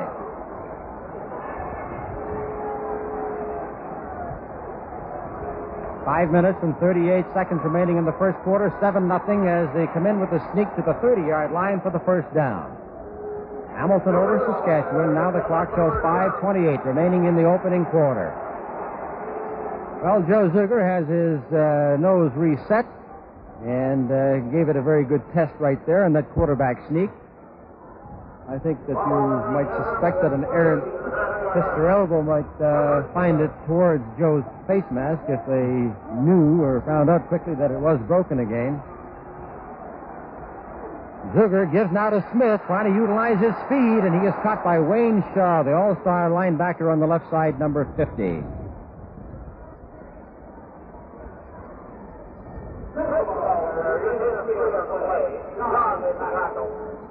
Forty-first, Grey Cup. As Hamilton leading seven to nothing. Hamilton is in their tenth Grey Cup since 1950. Tommy Grant, 18 to the bottom of your screen. Tommy Joe Coffey, the left end, is split off 10 yards. Zuger goes back to throw, and it's in there to Bethea again. Bethea is hit and dropped on the 39 yard line. Coming up there to get him was number uh, 27, Ted Dushinsky, along with Wally Dempsey.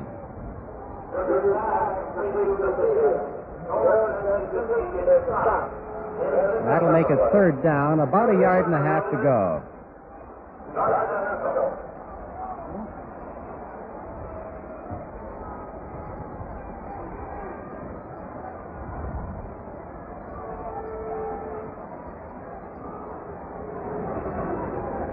Dean Wlasiuk and uh, Bob Kosid are back to receive for Saskatchewan at the Saskatchewan 35. Zuger goes for a high snap and got it away. The ball bounces to Kosid, and he had to make sure he got that handle. And I noticed that Henry Dorsch almost hit the kicker Joe Zuger, but he held him up to make sure he wouldn't be called for roughing the kicker. 35-yard kick and a three-yard return.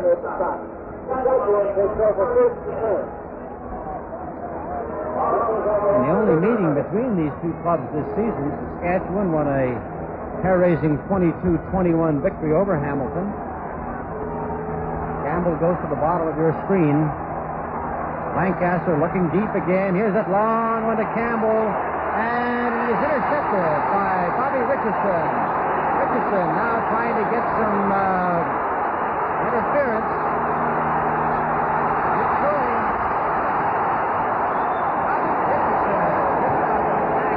And there are roughing penalties all over the place.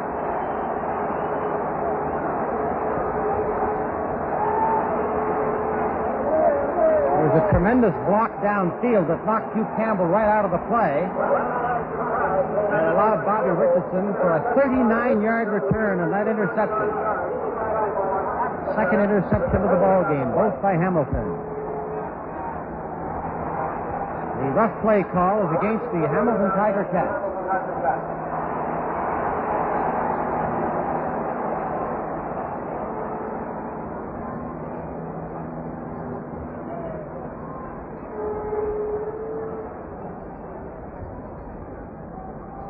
Is on the 54-yard line, the 15-yard penalty. And so we now have 3 minutes and 19 seconds remaining in the quarter. Hamilton in possession on their own 54. Coming off the ball very rapidly. Zuger rolling. He is caught back at the line of scrimmage. First of all by Ken Reed, number 58. Secondly by 41, Ron Atchison. At the 12-minute mark of the first quarter, the score is Hamilton 7, Saskatchewan nothing. Zuger has completed four out of four for 53 yards so far. Lancaster has completed one out of five passes for nine yards, and he has had two intercepted.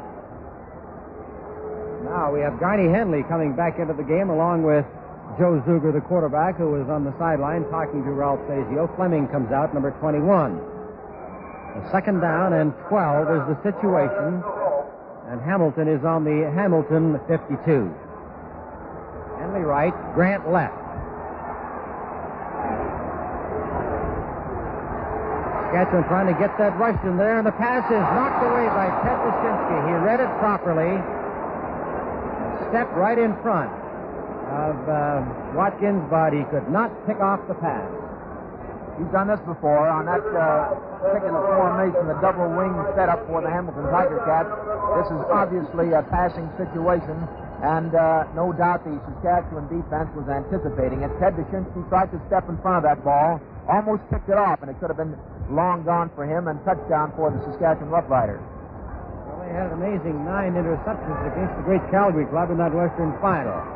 Zuger kicked high into the wind. Wlasiuk waits for him. Oh, and he is wrestled back there by big Gord Christian, but his forward point of advance was the 18-yard line. And that'll get Saskatchewan the ball with the wind, first and 10. A 41-yard kick and a one-yard return.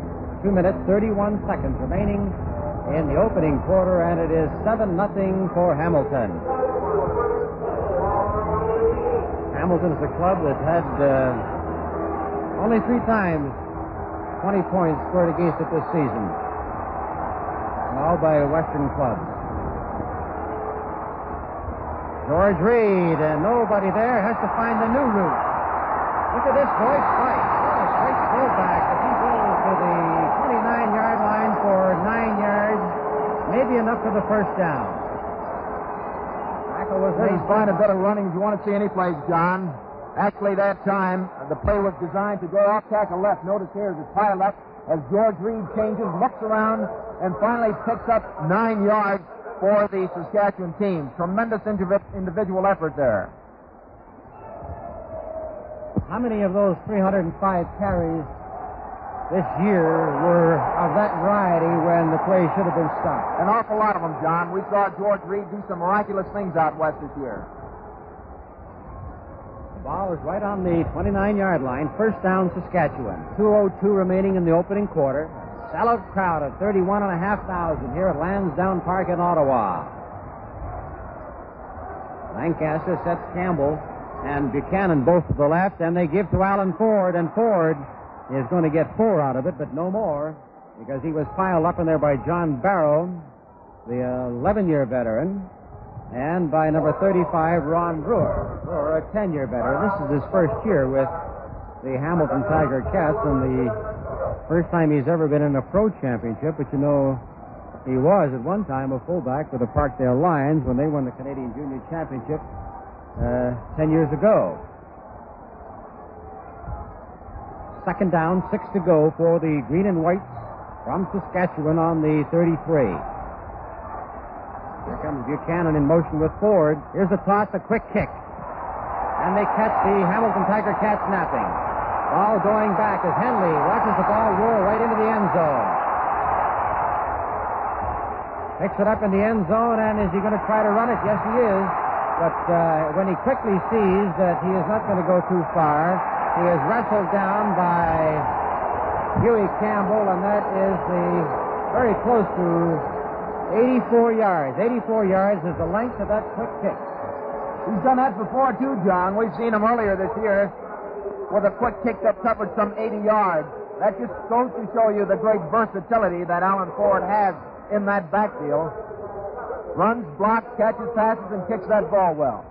The reason they did that, of course, is because they have 54 seconds left on the clock. They would have been going into the wind had they not been able to move the ball on that sequence as they knew that the time was running out on them. So it is now a 7 to 1 ball game, and Hamilton has the ball on their own 25. Bethea goes in motion. They give to Smith, who is caught back there. A great blitz by Ron Atchison, number 41. A great 16-year veteran of the Saskatchewan Roughriders, who somehow uh, moved those on the left side of that line as he snuck in there. Who did he beat in there, Gene? Actually, Ron Atchison, some uh, 16 years in the Canadian Football League, has come up with some real spectacular plays, and on that one, no doubt he saw the big hole, the big gap, he shot it, and was able to drop the Hamilton man for a big loss. He says he's going to play till he's 40 years old, too, John. Having problems on the field, actually. Well, one of the overly exuberant ha- uh, fans is now being chased down the field. He, he ran out and stole the ball from scrimmage and threw the ball up into the crowd. And uh, some of uh, Ottawa's finest go out to grab him and take him off the field.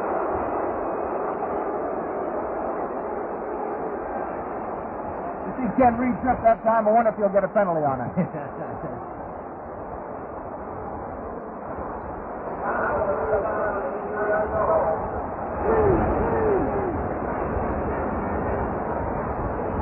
Ball is back on the 18 yard line, second down and 18. And they go to the middle here with Bethea. There's a flag on the play. Bethea keeps driving into the 26 yard line. Wally Dempsey, number 77, is in there to make the stop.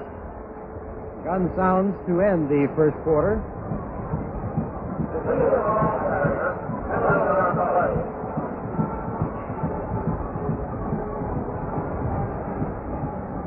Some question about whether the penalty will force the delay of the start of the second quarter or whether it will make it the end of the first quarter.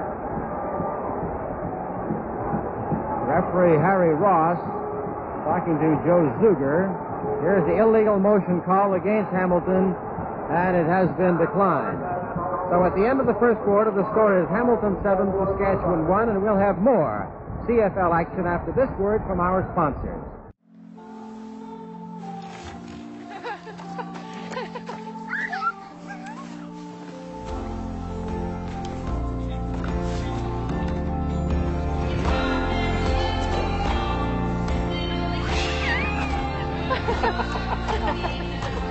Here's to the everyday things that end up being everything. Here's to all things simple with casual clothing and footwear from Marks.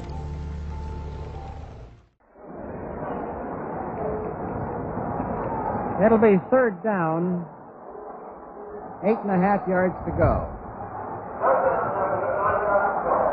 Saskatchewan had four first downs in that opening quarter. Hamilton had five. Zuger kicking from the 12.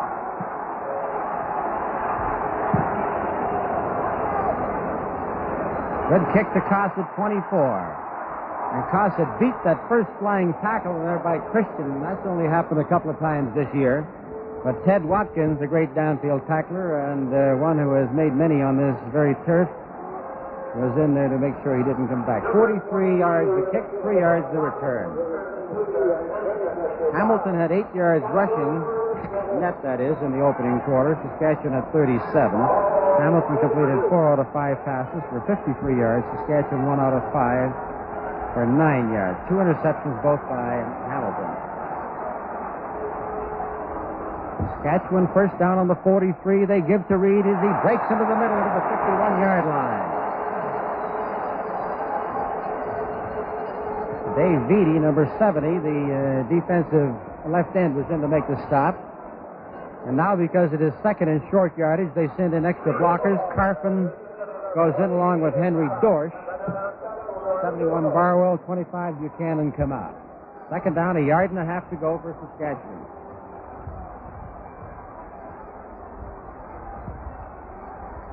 Ford, Reed, and Dorsch. And Brewer lines up right opposite the center. They hand off there to George Reed. Now, Reed was hit by Brewer, and this is very close to a first down. See what happens to Brewer as he lines up right opposite the center. Ron Brewer right up right up over the center, working on Ted Urness and effectively stops Reed's plunge there. I think it's just about a half yard short of the first down, John. Now, if they elect to gamble on third and a half a yard to go, Ralph Sazio is not going to gamble. He's putting in his biggest men with Kelly, Turner, and uh, John Holman going in.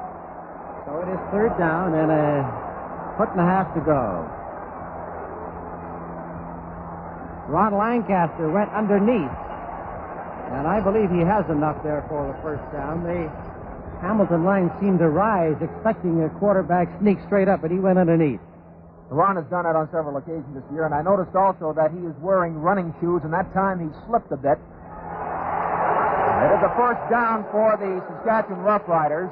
However, there's some of the backs that are wearing their normal cleats out there. I noticed George Reed before the game testing it, and George is heavy enough, I believe, to get enough traction with his normal cleats. However, there are a lot of other receivers using the running shoes, John. It'll be first and 10 Saskatchewan on the Saskatchewan 54 yard line. Ford goes in motion. They give to Reed, and Reed is caught by number 25, Smokey Stover. Stover did a fine job of breaking the interference on number 53, Abendschan, the guard, who was leading the blocking, and the gain is three. Just a shade less than three. You know, two records have already been established with Tommy Grant, and uh, he's in there for his ninth year. That is, at least as a, his ninth Grey Cup appearance. Second down and seven. Saskatchewan. Locklin's rush is on. There's the pass, and it is not near anybody. I think he's just trying to get rid of it that time, John. Uh, Eddie Buchanan, no doubt, was not in the pattern at all, and he wasn't expecting the pass.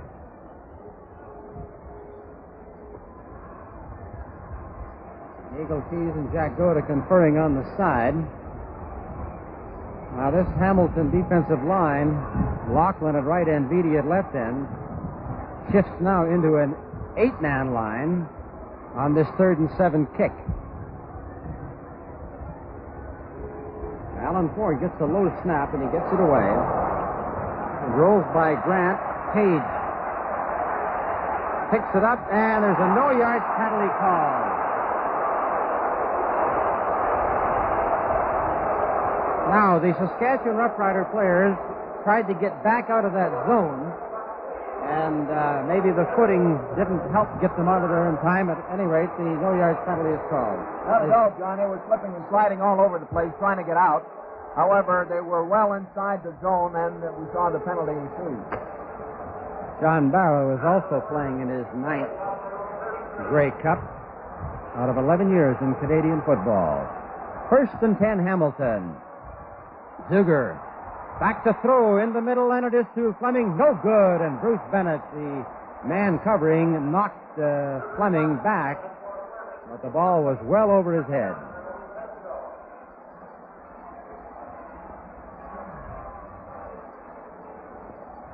I see that there, well, this is the greatest number of photographers I've ever seen along the sidelines at a football game. Now, they brought out more police because we could be going for an open record of people running onto the field and stealing footballs. Gordy, what is that record? John noticed uh, Garner Ekstran going out now. As we all know by now, he's uh, in, injured. He's got uh, a pulled hamstring muscle, replaced by number 16 Dorr. It is second and 10 for the Tiger Cats on their own 33. The rush is on Zuger, and he's caught. Wayne Shaw went over top. Ken Reed had come in from the right side. In a situation like that, John, when we see uh, doors go in there, it's usually a sign of a blitz. And that's what we saw that time. Very effective. Watch on the replay. Both uh, blitz coming from both sides. Reed from the right and Shaw from the left. And as Joe Zuger ducked to try to get underneath both of them, which he did, he'd also lost his balance. So Zuger now kicked with the wind. He had an average of 45.8 this season. And there's one that's better than his average. He's got the wind and gets a good one to the 30. Gene Wlasiuk, the old-time punt return champion of the CFL, stopped by Bill Danychuk, a Niagara Falls product, who learned his football at Tennessee. 54 yard kick and an 8 yard return. At the four minute mark of the second quarter, the score is Hamilton 7 and Saskatchewan 1. $1,250 to the winning member of each football team uh, here in this 41st annual Grey Cup Championship. It is a first and 10, Saskatchewan, and Saskatchewan is on their own 35. They're down 7 1 to the Eastern champion Hamilton Tiger Cats.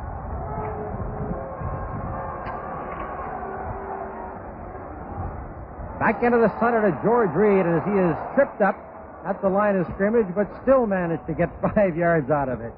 Ralph Sazio paid the supreme compliment to George Reed. He said, Well, we're going to concede him 100 yards. There's no way you can stop him with less than that. And then we just have to go and get those 100 yards back. Billy Ray Locklin made the tackle here on George Reed on the 40.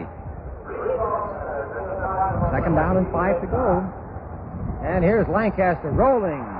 He's trying to get Barwell deep. He's covered by Henley, and it is knocked away by Garney Henley. Fine job of defense by Garney Henley on Barwell. We anticipated this type of bootleg action from Ron Lancaster. Watch here as Barwell tries to get in the clear, almost does, and we just about see an interception from Garney Henley. So that'll make it a uh, third and five punting situation for Saskatchewan.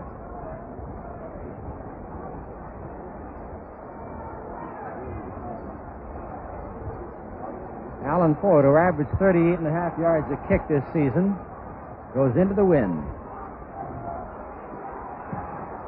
It's an end over end ball, hoping for the bounce, and he gets it. Teddy Page. Hit by Jim Carphin. Fine tackle. Wally Dempsey, number 77, in there to help him out. Ted Page, who had three years with Montreal, then three years with the Hamilton Tiger Cats. He returned 74 punts in regular season play and five yards in every one of them. 35 yard boot, four yards this return.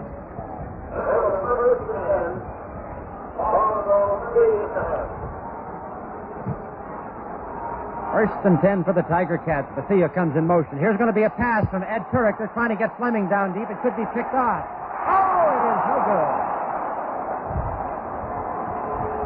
Ed Turek, the Kitchener Waterloo product, via Edmonton. See how he does it. Fleming almost had this football. He's one of the fastest men on the Hamilton Tiger Cat team. Watches Turek, steps back and throws to him. Just about holds on to this ball. Tossed almost tries to defend on him, but uh, Fleming just about holds on to it. Could have been a completion, John. West and Kosid were both back. Liv Bennett looked like one of them was going to pick it off. Here's Zuger looking for that left side, and the pass is good to Watkins. He's wide open. Could go all the way. Ted Watkins is gone for the touchdown. 71 yards. Ted Watkins. What a triumphant return to his own park. The coaches have been pretty happy to get a hold of this fella. Watch him on his quick down the middle pass. Just gets a hold of it and runs all the way for Hamilton's second touchdown. Watkins has caught three touchdown passes during the season. Tommy Joe Coffey is uh, trying to get a kicking boot on, wearing running shoes for the regular playing of the game, and then has to get his kicking boot on for the uh, extra point. The Prime Minister having a great day today, do a little uh, quarterbacking from uh, up in the Royal Box. There's a fan on the far side says, We're believers in Joe Zuger. Well, Joe, it took you a long time to make him believe, but there's no doubt about it now.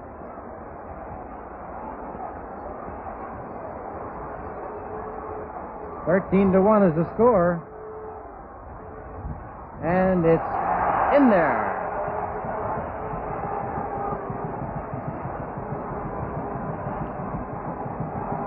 Joe Zuger's doing a fine job of picking apart that uh, Saskatchewan secondary, John. What they're doing is sometimes going back in a three deep secondary and other times going with a four-man secondary. On that particular pass pattern, with Watkins catching the ball, they actually split that zone. He was wide open in the gap and had no problem going all the way. 14 to 1 is the score. The Hamilton Tiger Cats, who weathered the storm in the opening quarter, that is to say, against the wind, now come back to one. On the receivers for Saskatchewan, Ford and Buchanan. Buchanan number 25, Ford 21 to your left. The kick by Coffey. He gives us one a ride to Buchanan. Going to the right side, looking for some blocking help, and Dave Beatty. Actually, Beatty was the only man in that zone to get to Zuger, or at least to uh, Buchanan. 69-yard kick and a 20-yard return. And had he not hit him there, there was a good 20 or 30 yards more to be had. And of course, Eddie Buchanan's got the speed to break it all away. He's looking for a real big play in the series. Very instrumental last year, John, if you can recall, uh, against the Winnipeg Blue Bombers with a 70-yard romp. Now Saskatchewan down 14 to one. They may be forced to open up earlier than they had anticipated. George Reed goes inside. That whole Hamilton line is looking for him. His gain is just a little bit less than four.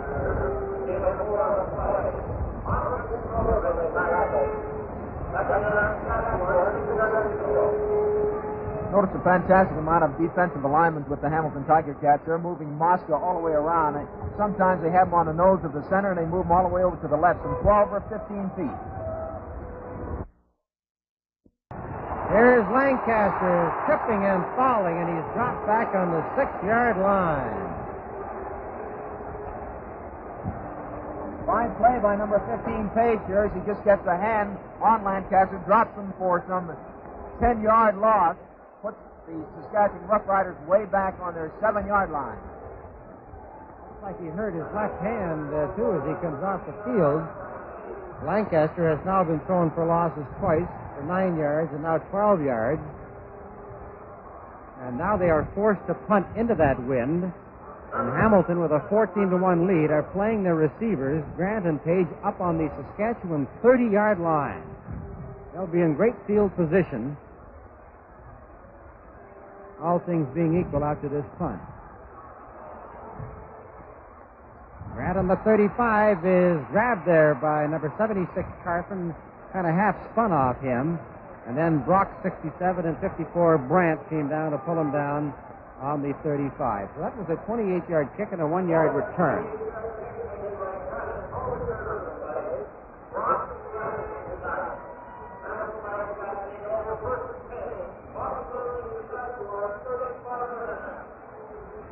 Hamilton Tiger Cats back in possession on the 35. They lead 14 to 1 in this Grey Cup championship halfway through the second quarter. Zuger back to throw. Getting good protection. There's a long pass to Fleming in the end zone. No good. Saskatchewan has three defenders back there Kosid, West, and Bennett. But the pass was too long. And let's see if something did happen down there at that Regina bench. Bill? The selection of footwear appears to be a problem for both teams still, Johnny, and the running shoes that most of them selected at the beginning of the game are starting to tear apart with the tough hitting in that very hard field, and one by one they're going back to the standard cleats. Second down, 10 to go on the 35 yard line.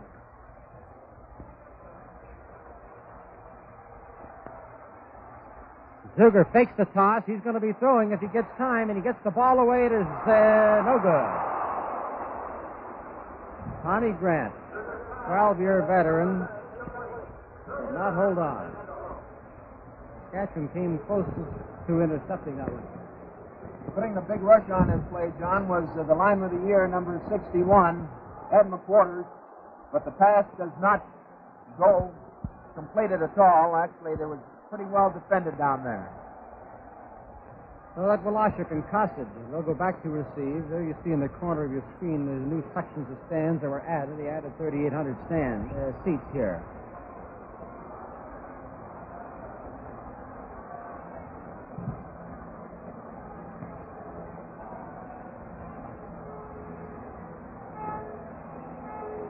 I'm Asking to wait for Tommy Joe Coffey to get that uh, shoe of his on, and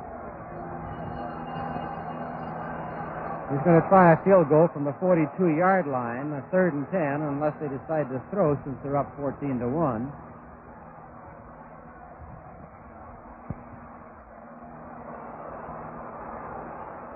That could go all the way to the dead ball line for a single point. He just takes that last little flop over, and Wlasiuk ducks number 75, Tommy Joe Coffey, went sliding right by. So they get a single point out of it. And the Saskatchewan Roughriders now find themselves trailing by two converted touchdowns, and the clock shows officially six minutes and uh, 42 seconds remaining in this second quarter of this Grey Cup battle. You know, John, I was talking with Ray Malavese. He said he'd have no problem with Saskatchewan. So far, it's been that way.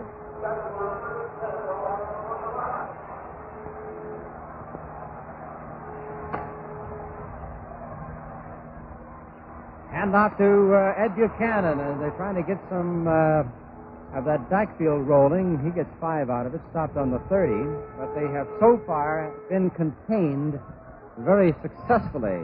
Dave Beatty, the left end. They're just trying to get both those ends, Beatty on the left side Locklin on the right, to go straight upfield to uh, keep the Saskatchewan runners contained. In other words, nobody's getting outside on them. Now Barwell and Buchanan left, Campbell right. I've only thrown to Campbell once today. Lancaster back again. And there's a flag on the play. Lancaster is hit, gets up, and goes again to the 27 yard line. But let's see what this flag is about. They had Buchanan down deep, but he was so well covered by Barry Henson that he had no opportunity to throw. A holding penalty against the Hamilton Tiger Cats.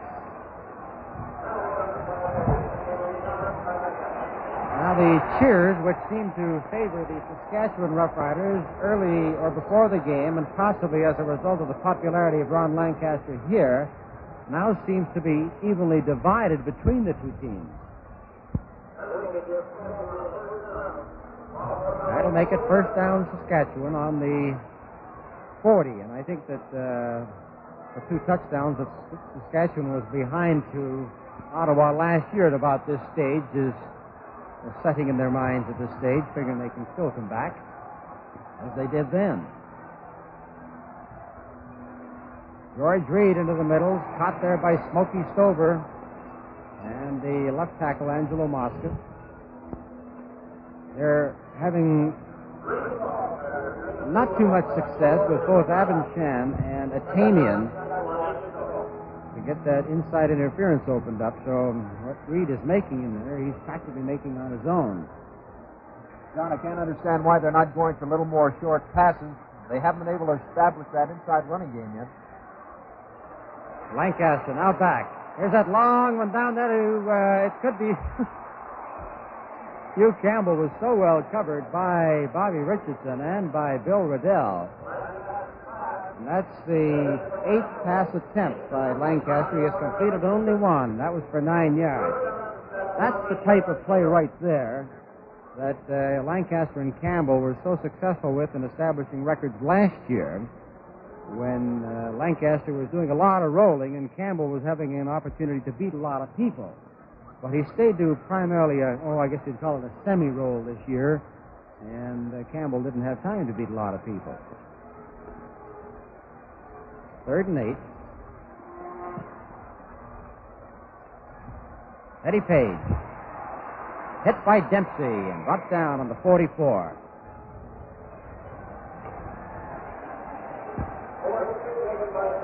Cade Page is shaken up on the play. A 25 yard kick and a one yard return.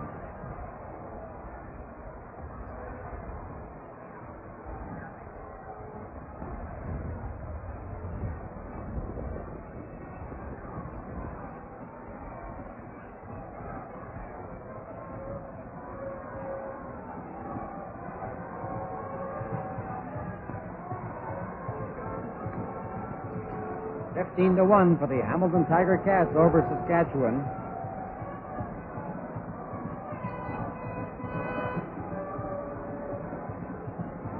Four minutes and 22 seconds in the first half.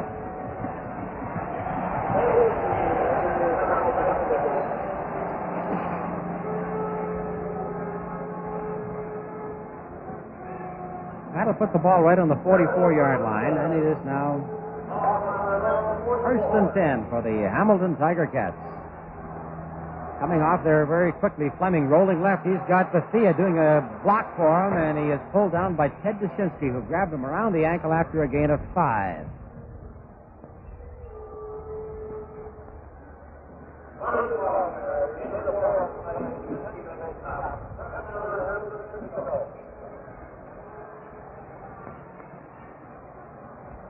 Eagle Keys in his 15th year of Canadian pro football. Fourth year as the head man at Saskatchewan. Trying to find the answer against this Hamilton club today. They fake the toss, and then he doesn't have time to turn and run with it as he had intended to do as Wayne Shaw hit him, along with number 79, Don Gerhardt. That's the left end and left linebacking combination. That'll make it three and seven. They're down at seven. Now there was a, just a little quick look at how deep downfield and how open uh, Fleming was had Zuger had a chance to throw. Kosid goes back with Wlasiuk. Zuger will kick from his own 33. Three and a half minutes to go. A high snap. Oh, and that is partially blocked at the line of scrimmage. It's taken by Ken Reed. And Reed now turns and is brought down by Gene Ceppetelli. Watch this one again. There's a big break for the Saskatchewan Roughriders as number 50, Shaw, blocks the kick. And Ken Reed catches it, puts the Saskatchewan Roughriders on the 47-yard line. Now Saskatchewan is trying to take advantage of that break that they created for themselves on the 47. That is the Hamilton 47. They go to the middle with Reed, and Reed is hit head on. Took a tremendous jolt in there from Angelo Mosca. And at the 12 minute mark of the second quarter, the score is Hamilton 15 and Saskatchewan 1. And so the ball is on the 45 yard line. It'll be second down and eight to go, Saskatchewan. George Reed has carried 11 times for 58 yards. Now they set their flankers wider, then Reed in motion. Lancaster throws in the middle, and it is no good. They were intending to throw to Reed there. And Bob Kraus had him too well covered. Lancaster is unsuccessful in passing in this second quarter. He's 0 for 4. The hard ground is very definitely having adverse effect, effects upon the receivers, John. On that particular occasion, number 21, Alan Ford, just slipped and fell on that pattern. I'm sure that he might have been the principal receiver. Ford is kicking from the 50.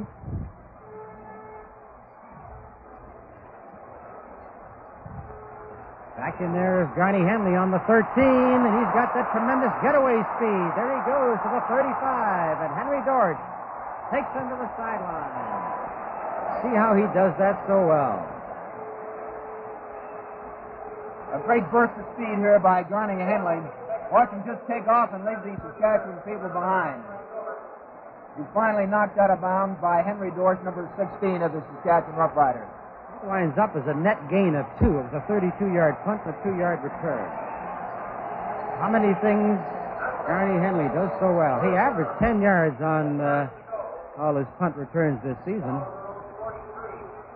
First and 10 Hamilton. 2.09 remaining. Here's Zuger looking for some long ones here, and it is good to Willie Bethea. Oh, he drilled that one right at the numbers. Bruce Bennett, the safety man, number 30, made the stop. 20 yards was the length of the game. This is the best passing attack we have seen Hamilton unfold this year. They're pretty well taking advantage of that inside area that is open from time to time. Willie Bethea having excellent hands, getting in the open without any problem. Zuger this time to Alan Smith, and uh, Smith saw that hole close on him as he got to the 45.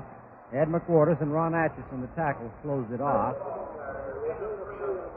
Smith After a year with the Buffalo Bills, joined the, the Hamilton Tiger Cats for the final. The first time he handled a football in Canadian play, he went for the touchdown. Second down, seven for the Tiger Cats. Grant left. Here comes Zuger back on a quick kick. And they're trying to get the point that'll separate him by more than two converted touchdowns, and uh, Bennett will concede a single point. So that'll now make it 16 to 1. 64 yards was the length of that quick kick by Joe Zuger. His seventh punt of the ball game. We have a minute and 24 seconds remaining.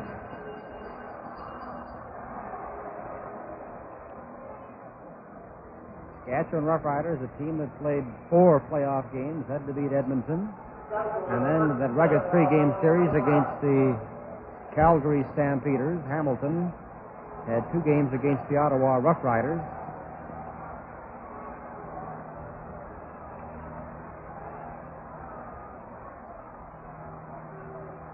Lancaster gives to George Reed as they try to pop him off right tackle. That a hole opened up initially for about three and a half to four yards, and then it closed off very quickly.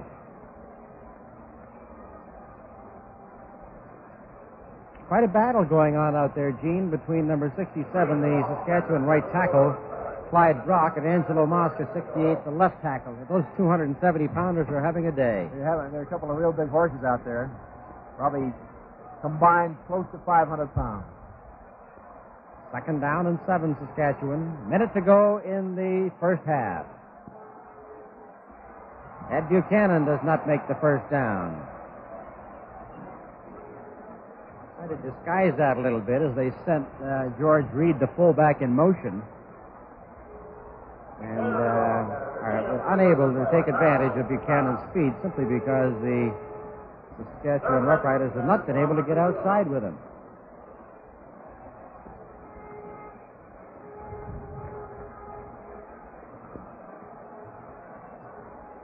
Fourteen mile an hour wind when the game started, and it appears to be about the same.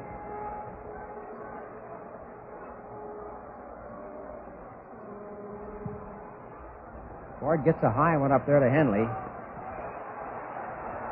Henley is stopped right on the midfield stripe by Jack Abendschan. And we have 20 seconds left.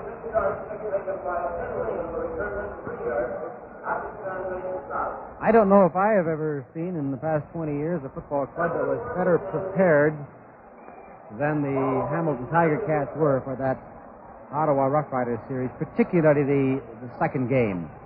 And they have shown that today they are well prepared once more. Here's a quick kick by Joe Zuger. Fake. Now he's going to be throwing off it into the middle, and it is good to Ted Watkins. And Watkins is stopped on the 41. Bruce Bennett saw the fake quick, or at least he saw the quick kick coming. He ran back, opened up that safety zone, and uh, they stopped him for a gain of 14. Here's a fast count coming off the ball because there's two seconds left on the clock. Now they're going to be kicking here for a, well, at least a single.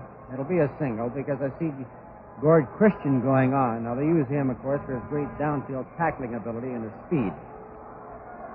Gene Wlasiuk is in the end zone. I wouldn't even be surprised to see him hoof it back out of there to save a single point. It's the last play of the half.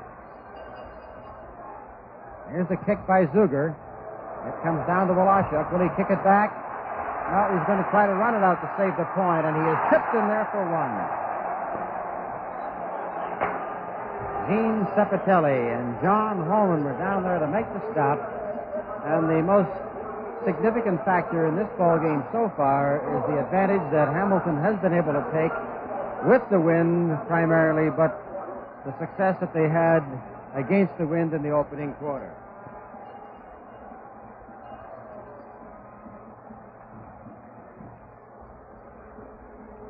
Now we're getting all set to meet a couple of stars of that first half.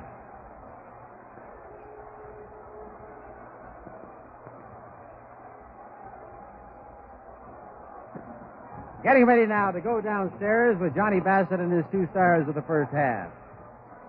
On the field with Garney, Henley, and George Reed. Fellas, George, you're wearing the cleats. Garney, you've got the running shoes on. we have a comment from both of you on how you're finding the shoes as compared to the field. Garney? Well, of course, it's real slippery. I tried the cleats at the beginning uh, before we were practicing, and uh, I felt that they were a little too slippery, so I tried these. It's still slippery, but I feel it's a little better with these. George? Well, I tried three different pairs, and I uh, decided I'd go with the cleats. Although it's a little slippery, I find that I'm more at home in them, and I can move it about as good as I can out. You're finding, uh, despite the hardness in the field, that you're not having trouble cutting. Not, not too much at all. Uh, I think anything you have on your shoes going to slip, and, and uh, I just feel like going to football shoes. Garney, you've uh, picked off two interceptions so far, that deep defense. Are you playing zone or man-to-man? Oh, we're playing a little both, actually. Uh, we're trying to trying to mix it up a little bit. Your specific responsibility, Campbell? It appears that way. No, not necessarily. No, it's not. Uh, I'm going to both uh, Barwell and Campbell. Fellas, I know you want to get in. Thank you for coming out, and good luck to you both in the second half. George Reed, Garney Henley. The score is Hamilton 17 and Regina 1. We'll continue with our Grey Cup halftime from Lansdowne Park after this word from our sponsor. Well, there are three decisive statistics in that first half. One is Saskatchewan's big edge in rushing, Hamilton's big edge in passing, and on the scoreboard, Hamilton's big edge in the score. As you can see, the first downs are very close. Hamilton has seven, Saskatchewan six. And yards rushing, George Reed has given Saskatchewan a big edge, 75 to only 13 for Hamilton. But Joe Zuger's passing has more than made up for that. 159 yards on seven completions of 12 throws. And Saskatchewan nine yards. Lancaster has completed only one pass out of nine.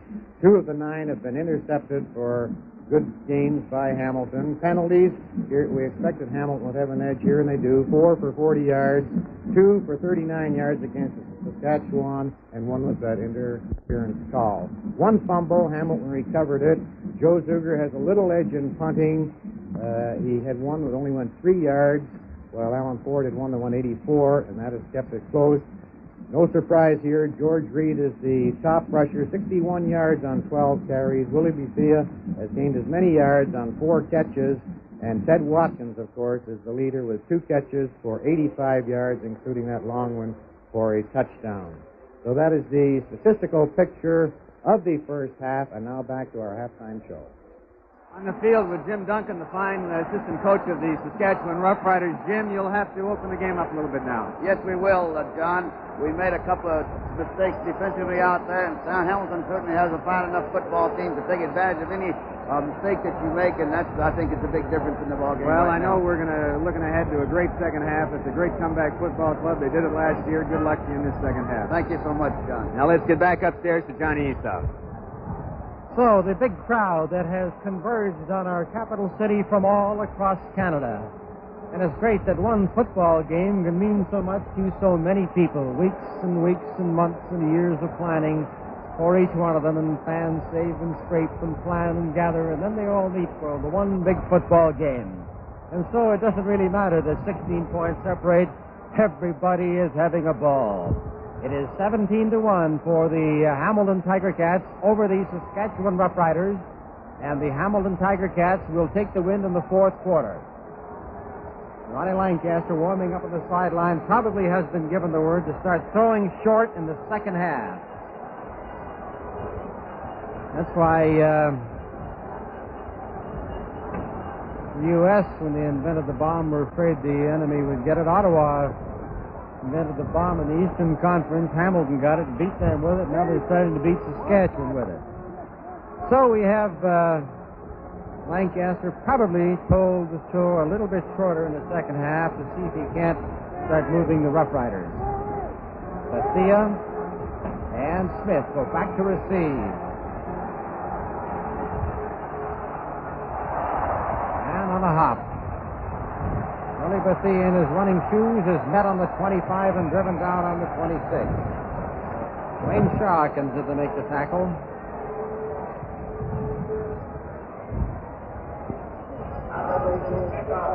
There has been uh, a great number of long telegrams sent in from supporting fans to both of these football clubs, they have been delivered to their dressing room. So a 56-yard kickoff, 17-yard return. Hamilton has the ball on the 26. Toss on the right side to Smith, and Smith is dropped on the 26. He just got back to the line of scrimmage. Ed McQuarters kind of drove him out. Had less than a yard on the play. Now let's see if Saskatchewan, as you see them defensively now, Ekstran on the right corner with Atchison and a tackle with Dorsch. Number 17 comes out as a defensive right halfback. So he is in there, and Dushinsky is on the left side. Tommy Grant sets to the bottom of your screen as you see the motion now. Saskatchewan uh, may be called offside. There will be an offside call. There's the pass to Tommy Grant, and Grant takes it on the 41, 42 yard line and uh, had a good look at that one on the way in for 15 yards, but you must wait to make the penalty call official. There's Tommy Grant on this one, John, as he runs the perfect sideline pattern, catches it just before he runs out of bounds. Both teams being called offside, so the play will be nullified, and they'll do it all over again.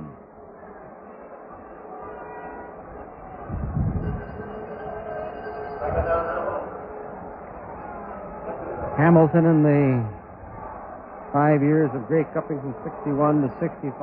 Saskatchewan from 28 to 32. The only two clubs that have been in for five consecutive years. Bethea and Smith to the left. Middle linebacker Dempsey comes out to cover Bethea. The pass is almost intercepted by Ron Atchison, and there is a flag on the play. A holding penalty is being called. We had uh, Charlie Turner and Don Gerhardt in a bit of a go. I don't know who started it. It's Hamilton being called.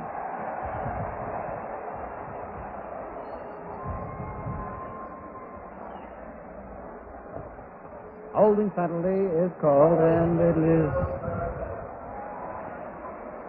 taken back to the 16 yard line.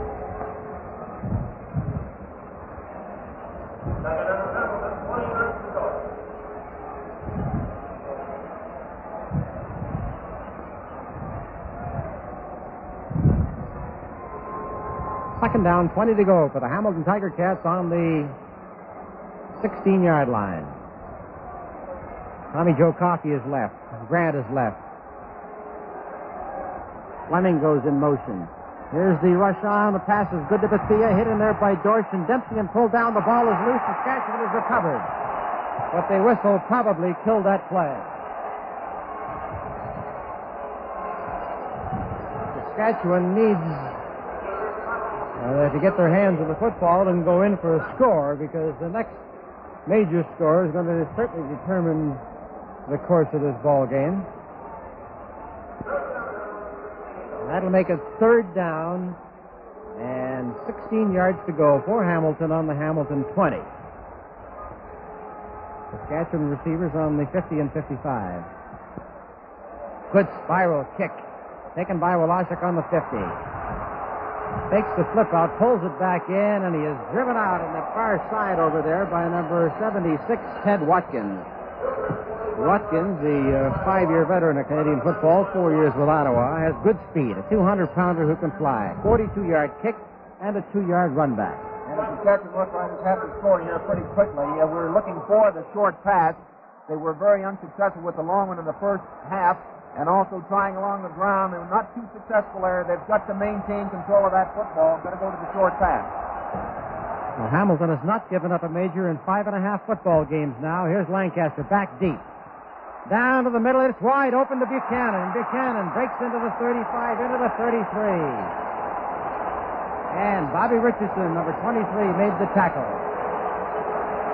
There's the first long completion for Buchanan, who's on a wingback slot. We notice him at the top of the screen.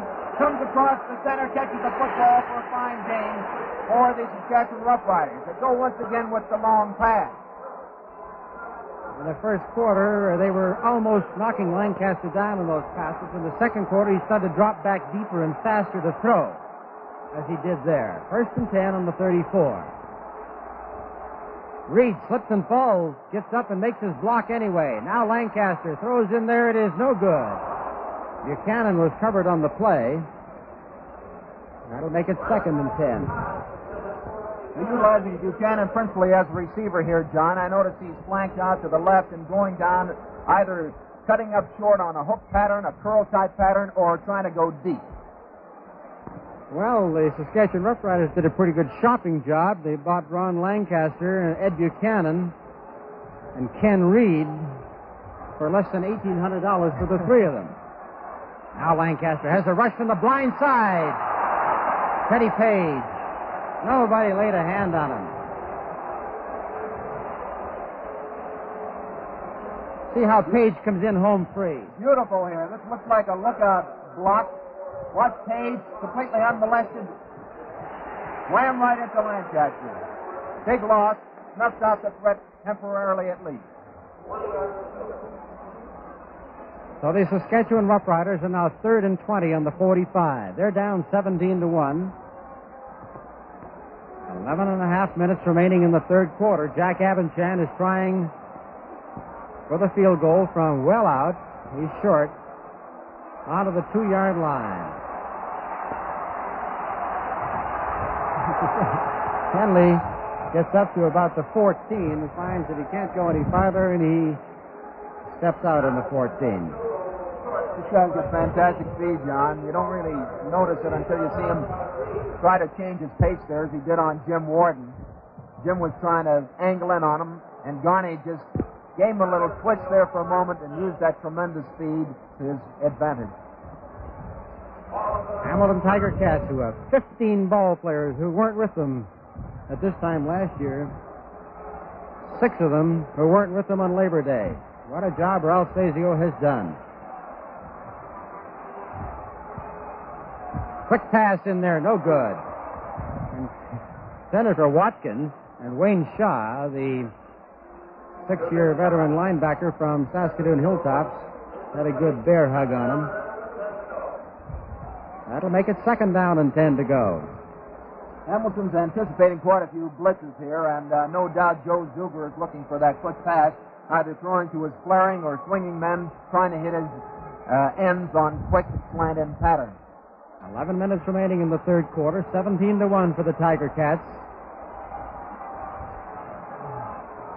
That's wide to the right. Fleming and Grant. Zuger straight back. Now he looks for that right side, and it is intercepted. There comes Bob Kosid, cutting back into the middle, looking for some blocking. Alan Smith grabs him and pulls him down on the prowl. Well, Bobby Kosid, the Johnny on a spot here, as the ball slips right through Fleming, number 21. Here it is right here. Watch Kosid try to pick up some blocking and decided to go the other way. Finally, it's brought down by Smith. And at the four minute mark of the third quarter, the score is Hamilton 17 and Saskatchewan 1. So the Saskatchewan Roughriders on the interception by Kosid are first and 10 on the Hamilton 11. Ford and Reed are the setbacks. And they give to George Reed, and Reed is tripped by number 15, Teddy Page. Went right over the top of him. And Ron Brewer came in number two. So that gain is down to the seven yard line, maybe the eight. It'll be a gain of three. It is second and seven. Saskatchewan has to get to the one to make this first down.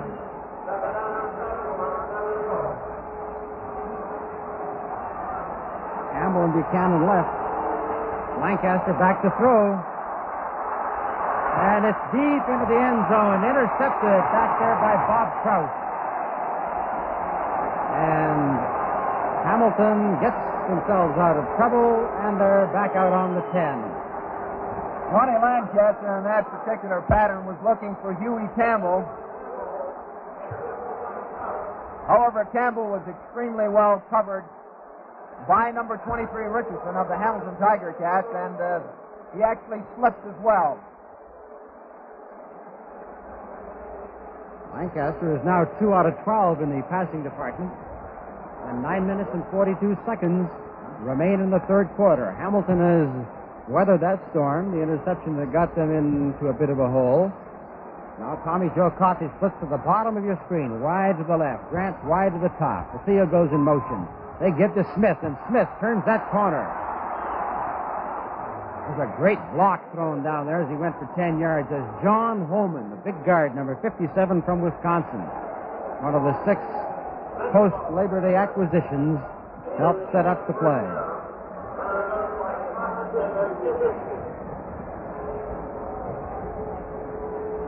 Look.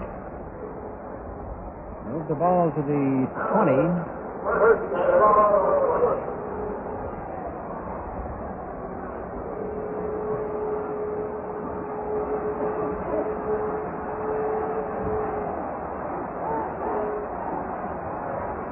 Toss to the right side to Bethea, and Bethea is partially submarined there by uh, Henry Dorsch, number 16. And that gain is very close to four yards. How many football fans know who holds the record for the most touchdown passes thrown in Grey Cup competition. And if you guessed or remember Joe Krol was seven, you were right. He, by the way, holds the all-time Grey Cup scoring record with 30 points seven appearances in the final, and he shares with Sam Etcheverry the record of throwing three touchdown passes in one game. And tosses to Fleming, and Fleming is bottled in. Look at him fight to try to break that tackle, and he finally moves to the 25, maybe the 26. It'll be third down as Dushinsky made the tackle. Almost caught up that time by Ed McQuarters, number 61. Showed an example of the great speed that this man possesses for his huge bulk.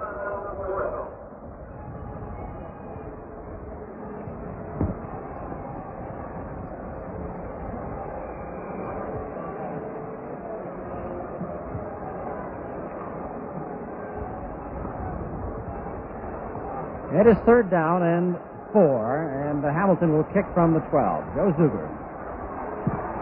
It's a low one. He's a good kicker into that wind. Gene Wlasiuk, hit by Christian Watkins and Johnny Simba. Talk about kicking. The one Grey Cup record that has lasted for 58 years and may never be approached is the single game record for kicking single points in the first Grey Cup game. Huey Gall kicked eight singles for the University of Toronto. Watkins comes off holding his right elbow.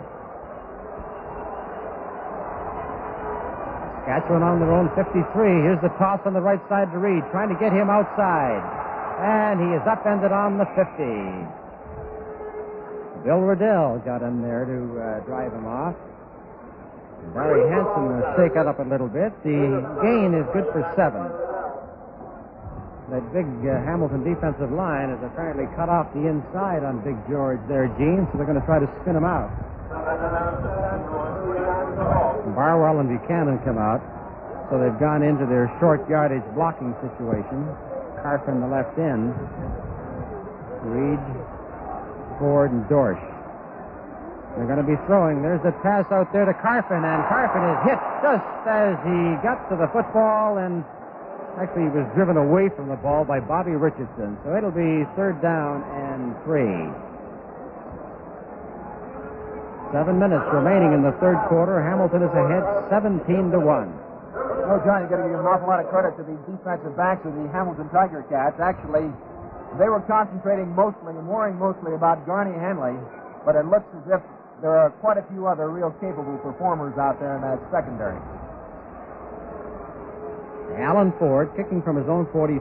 He's 15 yards behind the line of scrimmage.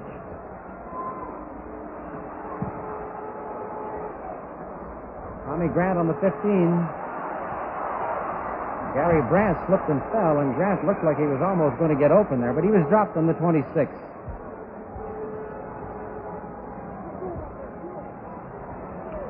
Thirty-five yard kick and a six yard return.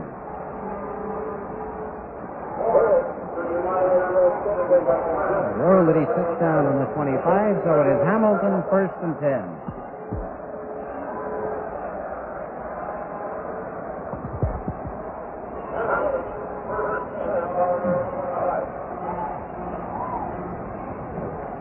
Reed, Atchison, McQuarters, and Gerhardt, the four-man line. Now it's into a six-man line as they try to stop Hamilton.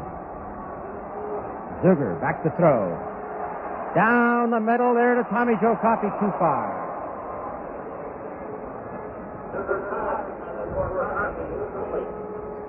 Zuger kept almost everybody back there. He sent Grant to the right.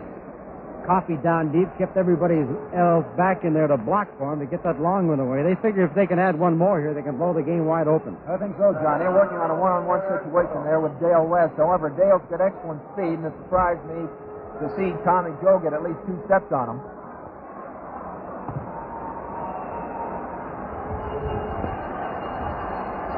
Second and ten, Hamilton.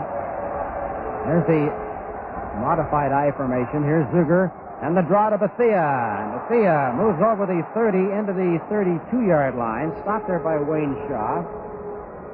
And uh, he's going to be short of the first down by about uh, two and a half to three yards.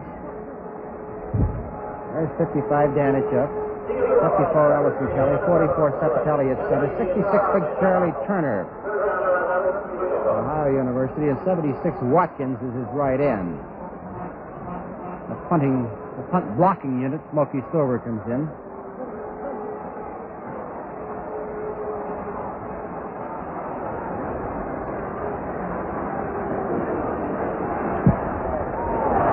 Good one.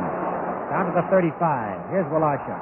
Gets away from Ceppetelli, back into the middle, and then he is knocked down on the 37-yard line. John Holman is the tackler, number 57 for Hamilton. Well, they like to punish that uh. He's got excellent hands. He's been returning punts for a number of years. He's probably his most valuable asset is being able to hold on to the football. But he does take an awful lot of punishment down there every time.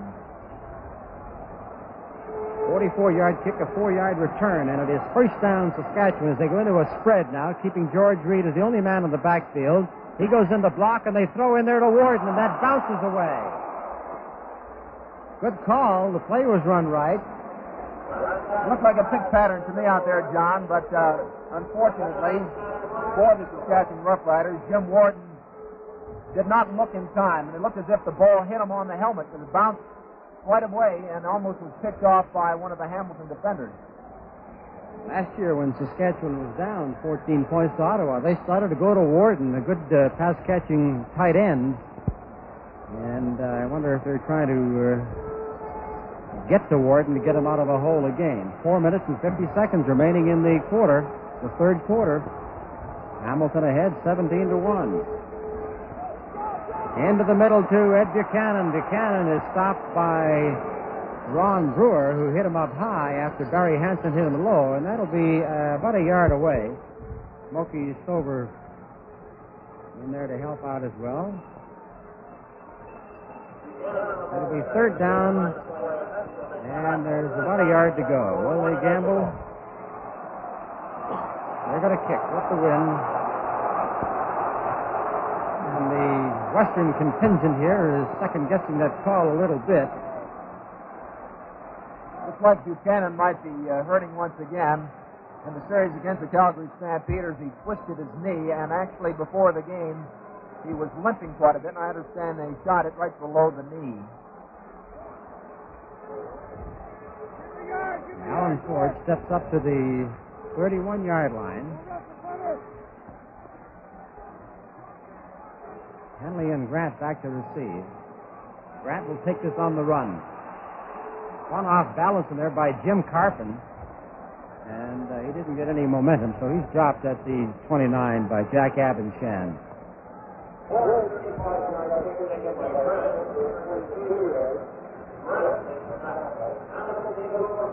They've a uh, pretty hefty taping job on Ted Watkins' arm there. Number 76, you might get a look at him there. I got a big pad on it, an elbow pad.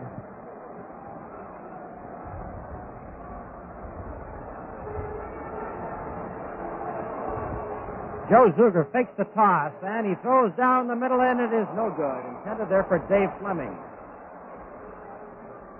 Dale West injured uh, his knee as he started to come for the ball. Looked like he uh, twisted his knee. Uh, had he not thrown himself off balance, he was in a pretty good position to pick that one off, Gene. Certainly was. That ball definitely was overthrown, and uh, Dale West was trying to get there as quickly as possible. Looked like he might have gotten cramps or just twisted a little bit. This is the farthest the Hamilton Tiger Cats have been able to advance out of their own zone in this quarter, but by the same token, they have not allowed Saskatchewan to score, so um, they haven't been hurt by it. Second and ten, Hamilton. Zuger. Oh, that middle has opened up for him to throw, and it is no good. Tommy Joe Coffey. West out of there, Gene Wlasiuk came in to cover, and Hamilton quickly went to Wlasiuk's spot, figuring that he could be beaten. Well, it appears as if Dale West must be injured. Uh, Gene Wlasiuk is in there for his particular position. Little problem down here once again at the goalpost.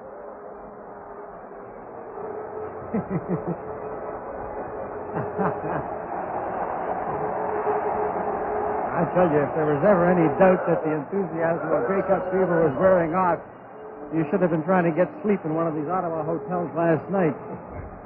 I know I didn't. Just too loud.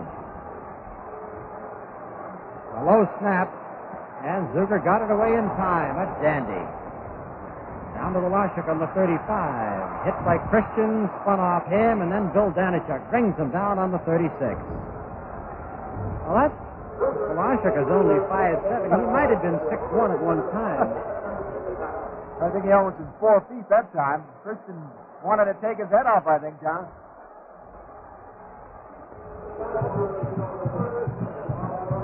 At the 12 minute mark of the third quarter, the score is Hamilton 17, Saskatchewan 1. And one of the many interested spectators here, Governor General Roland Michener and Mrs. Michener. Now Lancaster fakes. He's being chased by Beatty. Throws back to Buchanan wide open, but now he's one on one with Riddell, and he is dropped on the 50 yard line. And now we had an isolated situation with Buchanan on Riddell and see how it looks again.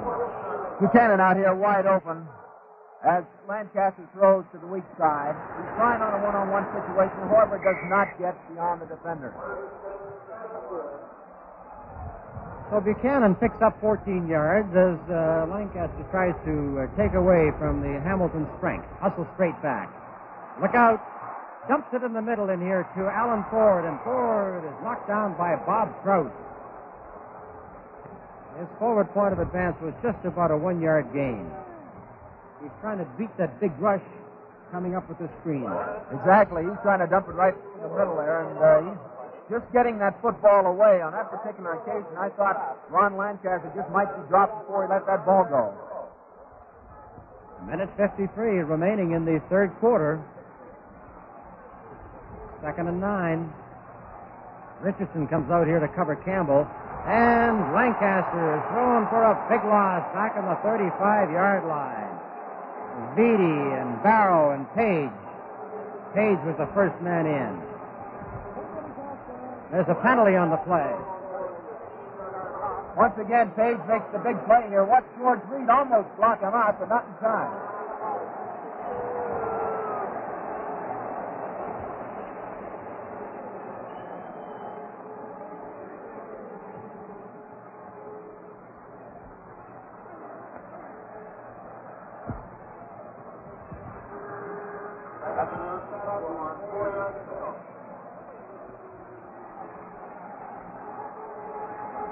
Well, that big Hamilton rush was successful because it got off the mark in a hurry, and the offside was called against the Tiger Cats.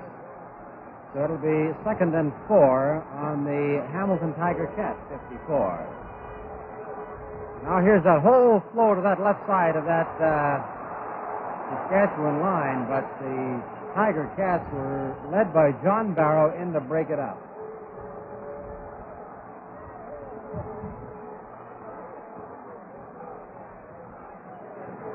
Watch George Reed here trying to move, trying to find an open spot, but that big defensive line, led by Billy Ray Locklin, stops him for little or no gain.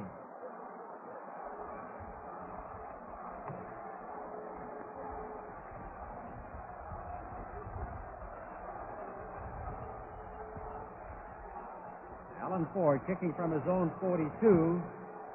It's a dandy down to the goal line, taken by Garney Henley, two yards back. Hit by Jim Carphin and is dropped by, by Wally Dempsey on the sixth. Tiger Cats scored at the 6.02 mark of the opening quarter. There was Zuger in that two-yard sneak for the touchdown, and then at the 14.06 mark, an 84-yard single by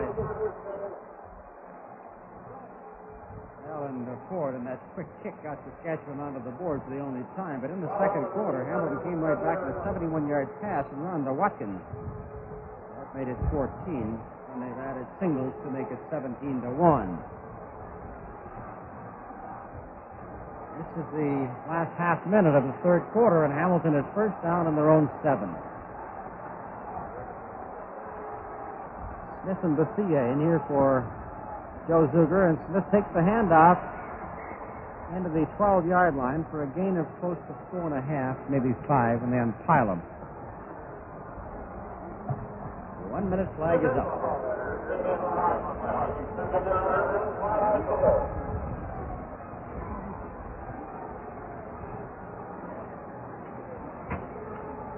Tommy Joe Coffey, been a big man for Hamilton this year.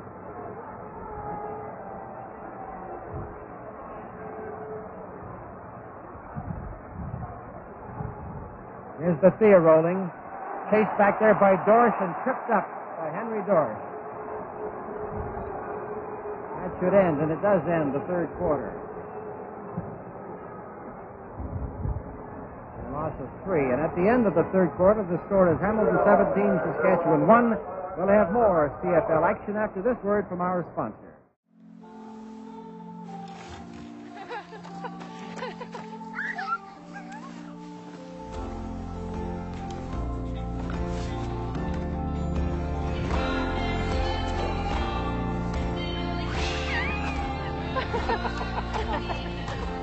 Here's to the everyday things that end up being everything.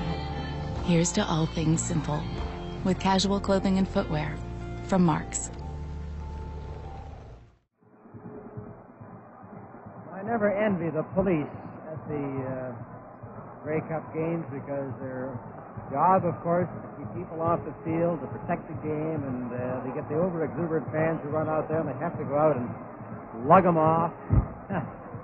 get booed by the fans. Kosid and Wlasiuk will be back to receive. Each team has had eight first downs in the ball game. Saskatchewan 95 yards rushing, Hamilton 37. Saskatchewan has completed only four out of 16 passes for 50 yards. Hamilton 8 out of 18 for 163. Three interceptions by Hamilton, one by Saskatchewan. Bill Zuger deep in his own goal area to do the punting. It's a bit of a wobbler away. Kosid takes it on the hop. Kosid goes out on the 42 yard line.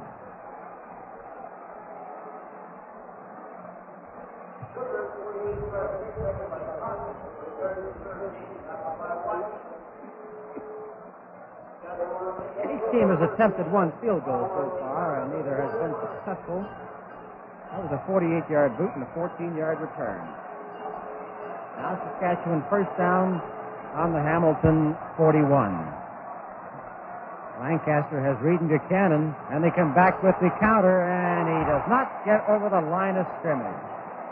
Ted Page, who certainly is one of the outstanding ball players here today, Ted Page. Page certainly shows that he's a very, very sure tackler out there. Any time that you can stop Buchanan in that fashion, you know you're doing a pretty good job. And Ted Page has been doing an outstanding defensive job all afternoon.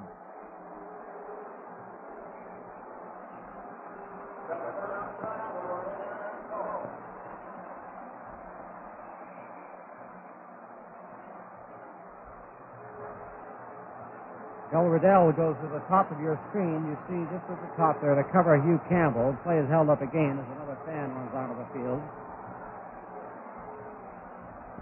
It is second down and ten to go for Saskatchewan, and the uh, referee Harry Ross had no alternative but to blow the whistle and call timeout. And the fans watch to see whether the player will run off the field, and he does. But the teams go back to the huddle again. And this can be unfortunate because it breaks the momentum of a ball club. Lancaster with a big rush on, steps into the pocket, throws in there to Wharton. Now Wharton gains three yards on the play. It'll be third and seven as uh, Stuart Stover made the tackle.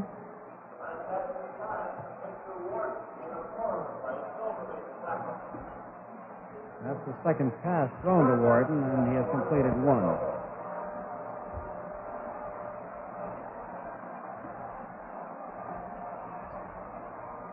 Grant and Henley go back to receive to the five yard line. Alan Ford will kick from his own 53.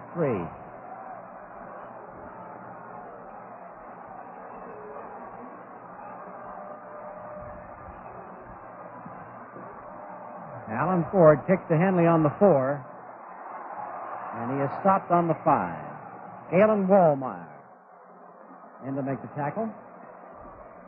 36 yard kick and a four yard return. When it looked as though Calgary might still reach the final, there was a lot of discussion about the value of an offense that was dominated by passing. Well, in 1955, Montreal passed for a record 508 yards against Edmonton, and the Eskimos passed for only 72, but Edmonton won that game 34 to 19.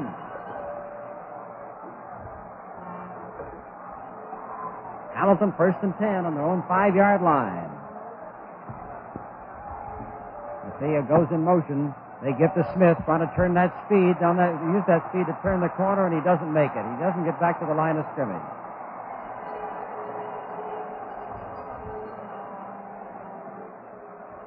Saskatchewan has certainly corrected the mistakes that they were making in the first half, Gene, but they just haven't been able to mount an offense to go with it.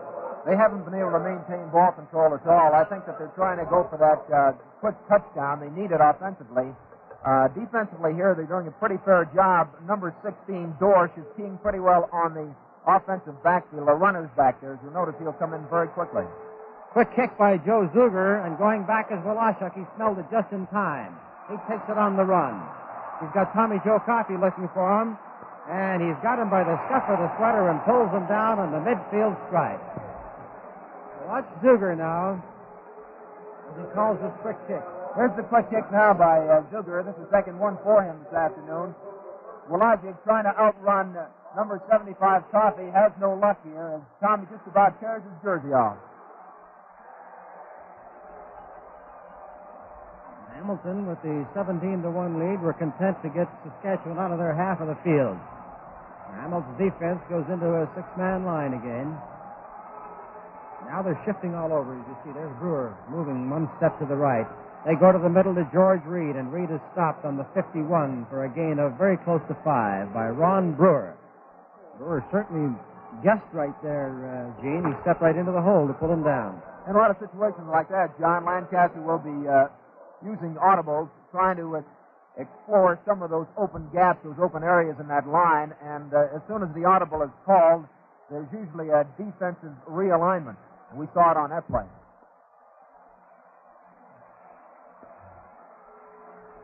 Reed to the right, trying to get away from Krouse, and he is thrown for a loss back there. The ball comes loose, and it is recovered by the Hamilton Tiger Cats, it would uh, appear at this stage. So the Tiger Cats really smelled that pass option. He certainly did. Uh, watch George Reed here trying to turn a corner, but Bob Krouse manages to get a hold of him, frees the ball. And Don Dave Beatty actually gets the fumble recovery, and the Hamilton Tiger Cats have the football on the 37 yard line.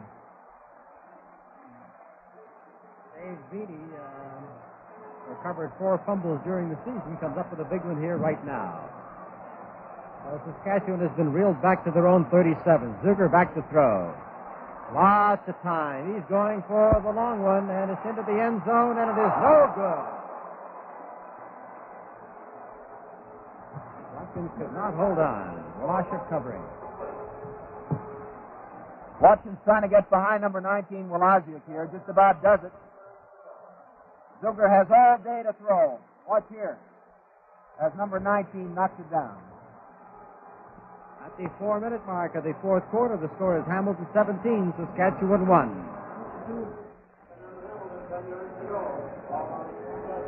The Hamilton Tiger Cats, who are second and 10 on the Saskatchewan 37, trying to make it six games in a row without giving up a major score. They're ahead 17 1. Zuger back. Into the middle it is. No good. Bob Kosid tried to intercept and couldn't hold on. Bob Kosid, a Regina boy who went to Kentucky, had uh, five interceptions during the season, and uh, he had three more in the playoffs. Almost had number four there. Let's see what's happening down in that front wall now as these two clubs are banging head and head. Take a little isolated shot here to see uh, really what's happening up front.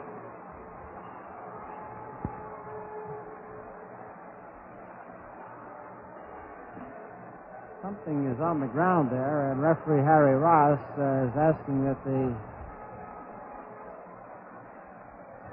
stomp it down, whatever it is.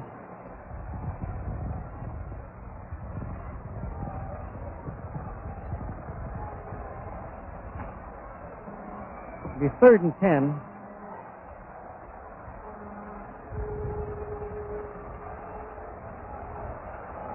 Joe Zuger is going to be uh, booting for attempting a single here on third and ten.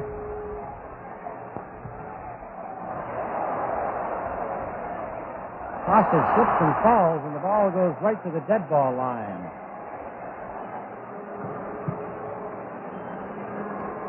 So that changes the score once more. A 62-yard kick by Joe Zuger, and it's now an 18 to one ball game.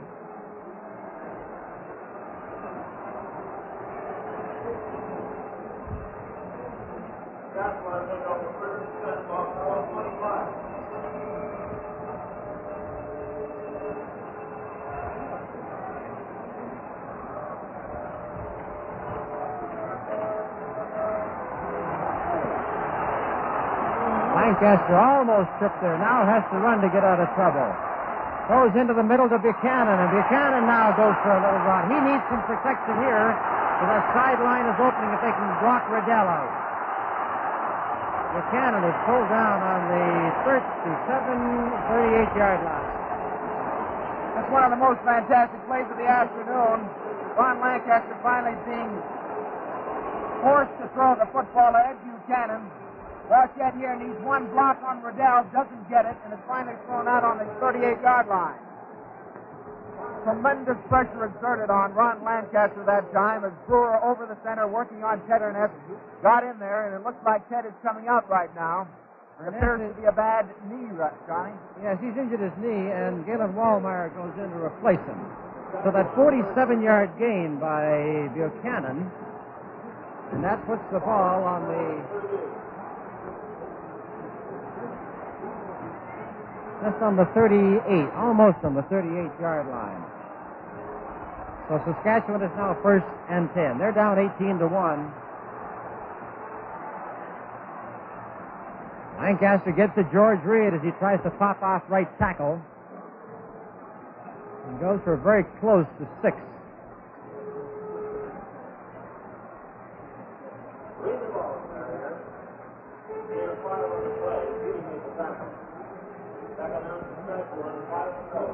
Probably the most effective defense against uh, George Green and the fine running attack that Saskatchewan has shown all year has to be number 35, Brewer, going right over the center and working on Burnett. This time it's Galen Wallmeyer. Second and four. The toss over here to Alan Ford, but he is boxed in and he is knocked down by Angelo Mosca. Uh, he lost, oh, well, he might have got back just to the line of scrimmage, but uh, there's certainly no gain on the play. They're going to rule a touchdown on the 34, so it'll now be third down and six. Well, with nine minutes and five seconds to go in the ball game, they're down 18 to one. It's up time where you start gambling. Ed Buchanan comes back in, and it's go for broke.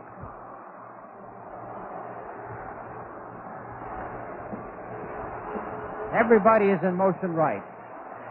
Lancaster into the middle there, and it is good to Buchanan, and Buchanan is stopped on the 25, maybe the 23. Bill Riddell makes the stop.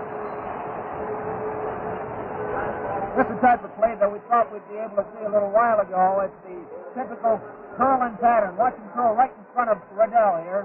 Riddell tries to punch the ball out of Buchanan's arm, but Eddie was holding on to it. Is on the 23, so it was the forward point of advance. And it'll now be first and 10 Saskatchewan. Ford comes out. Barwell splits right. Campbell is left with Dorsch. Pass to Dorsch. Dorsch now needs one block to get into that uh, 20-yard line and couldn't do it. He was too well covered by Ron Brewer and by John Barrow. So it'll be a gain of two and a half.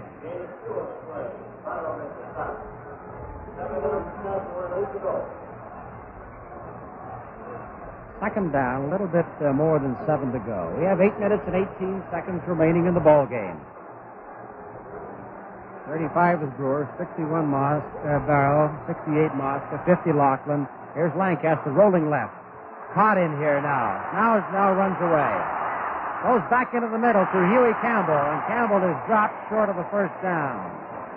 Lancaster was hit by Dave Beatty. Ron, this looks like the Ron Lancaster goal of last year anyway. He's doing an awful lot of scrambling here. Watch here as he gets away from Mr. George, finally finds Huey Campbell, who makes the completion down to about the 14-yard line. Well, Ralph Sazio now goes into his goal line defense, even though they're out on the 14-yard line, because it's third down and two to go.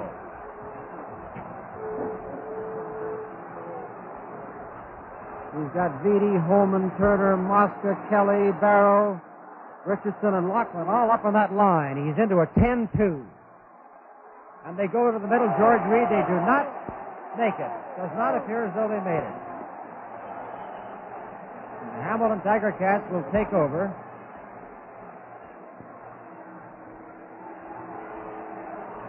Campbell did not work. Angela Mudge was pretty happy about that one. It's a pretty formidable looking defensive line there, being able to stop George Reed, something that it's not hasn't been done too often this year.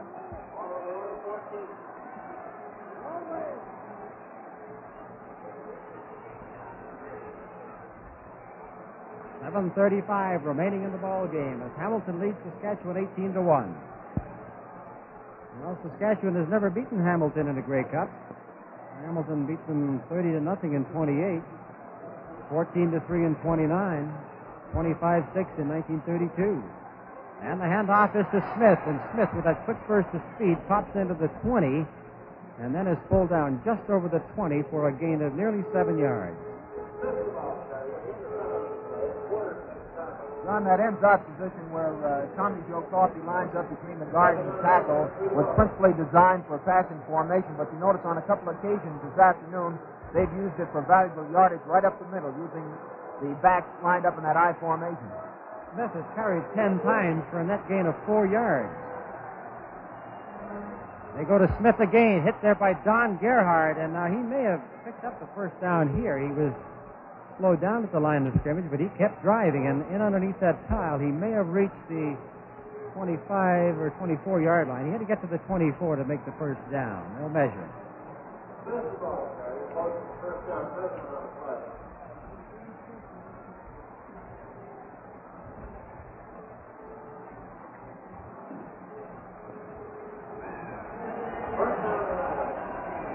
Here are two football clubs that uh, lost four games apiece this season.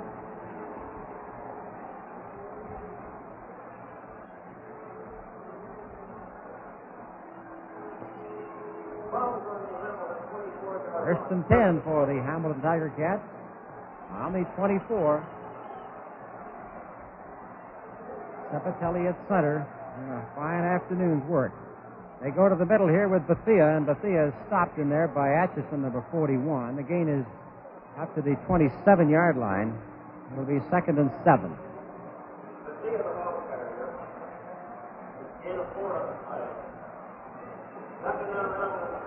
Reed Atchison, McQuarters, and Gerhardt, the defensive line for Saskatchewan. X-Man on the right corner, 75. And the kids come out on the field to try to steal the football. And like I said last week in the Eastern Final, really shouldn't pay attention to it because all it does is bring out more.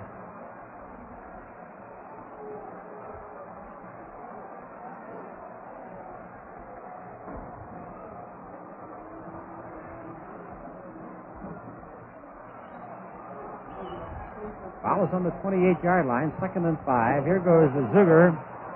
Steps into the pocket and he is tripped short of the first down. And in there was Kenny Reed. So that'll make it third down and three to go. Tommy Grant was away downfield. It looked like uh, Joe was going to try to step into that pocket and go for the bomb. Yeah, it looked like uh, that was definitely intended for number 75, Tommy Joe Coffey. He was in that uh, similar position that we mentioned a little while ago between the guard and the tackle, this time on the right side. He just took off straight down the field, but number 30, Bennett, was covering him very well. Joe Zuger kicks a liner to uh, Wlasiuk on the 30. Turns to get away from Christian. Beats him. Keeps up going. May flip it out. Carrying that ball. it was a great recovery by Christian because uh, beat him the first time, but, uh, but he was caught by Christian as he ran laterally. A 51 yard kick and a one yard return. Looks like he was thrown to the ground pretty hard, John. Uh, it appears as if he knocked the back of his head against that hard turf, and he's uh, knocked out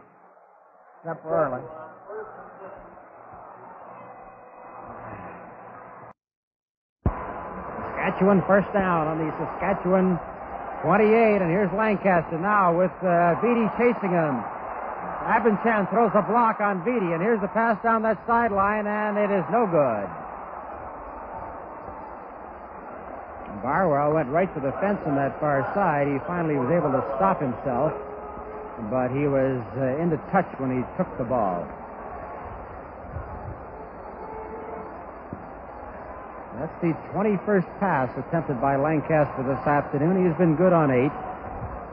Now we have four minutes and 30 seconds remaining in this 41st annual Grey Cup Classic. Our sponsors hope that you've enjoyed Canadian professional football brought to you all season long, and it has been their pleasure to bring these football games to you from all across Canada.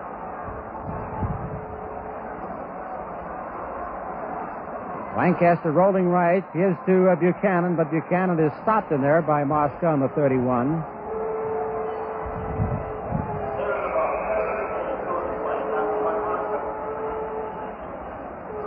So the Saskatchewan punting team goes in.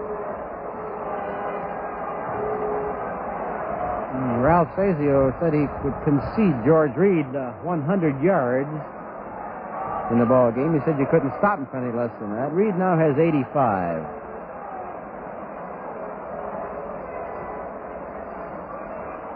Ford took plenty of time before he let that punt go. And Tommy Grant is down on the 53 yard line by Wally Dempsey. 28 yard kick and a two yard return. So the Saskatchewan Roughriders with a long and glorious history in Canadian football dating all the way back to 1909. A club that finally ended that long famine by winning their first Grey Cup ever last year. Appear unable to make it two in a row. Hamilton is a well coached football club. Certainly emotionally ready. Here comes Ed Turek in that backfield. And Turek is caught and thrown for a loss back on the 52. And Ralph Sazio figuring that with an 18 to 1 lead and three and a half minutes to go, the kids that have stepped into certain spots and helped them all year when you need that bench has now sent Turek in there to get a little taste of Grey Cup. Johnny Simba is also in the backfield. Second down and uh, 11 and a half to go.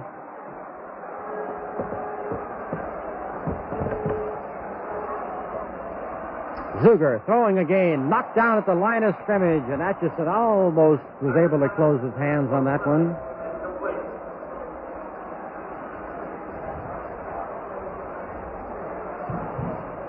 And at the 12 minute mark of the fourth quarter, the score is Hamilton 18, Saskatchewan 1. Well, they'll be whooping it up in the winner's dressing room, and it would appear to be the Hamilton dressing room, and our color cameras will be going right into that dressing room for our post-game show. And Joe Zuger, who has been an outstanding ball player here all afternoon, gets set to hit another dandy. And it's Kosid who takes it back on the one-yard line. Christian waiting for him. Ceppetelli pushes him sideways and into touch. There's a flag back at the line of scrimmage.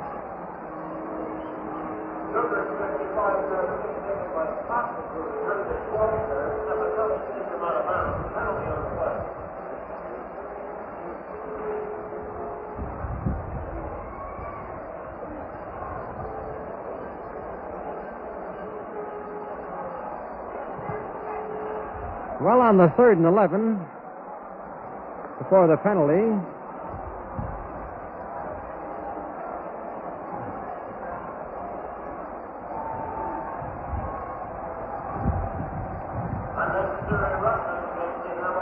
they'll get enough to move that football up the field because of that roughing call.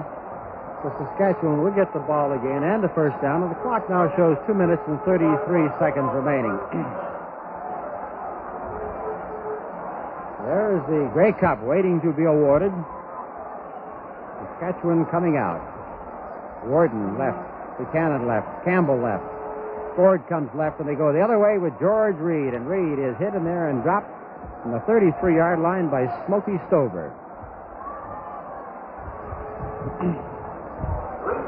John was some 17 point, points behind. You'd think that Ron Lancaster would start throwing some of those bombs that he uh, opened up the first half with. However, he's sticking with George Reed on the ground, thinking that possibly that uh, Hamilton defense would be loosened up, not anticipating the run. Second down and five to go for Saskatchewan. 2.17 remaining. And they go to George Reed again, and he is stopped right on the 36 yard line. So he'll be short by three yards. Dave Eady making the tackle. Saskatchewan punting unit goes in.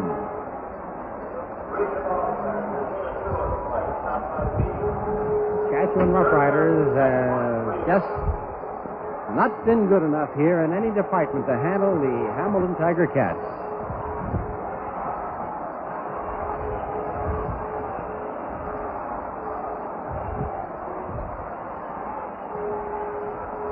Alan Ford's punt taken by Grant on the 48.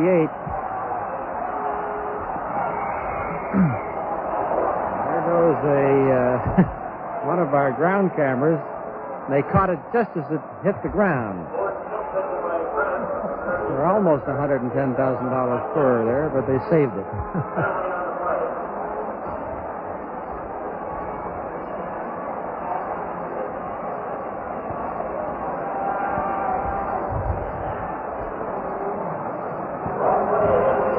Rough play call against the Hamilton Tiger Cats, and the Saskatchewan Roughriders will get the ball back again. And the ball will be on the 51, so Hamilton has to hustle their defensive unit onto the field once more.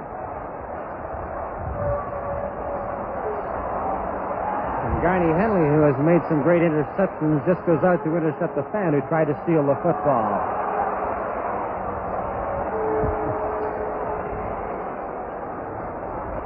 The ball is on the 51, and the roughing penalties against. Here comes George Reed off the field, just coming off the bottom of your screen. He's uh, Henry Dorsch goes in to replace him. Barwell and Ford to the right. Minute 47 to go. Saskatchewan first down.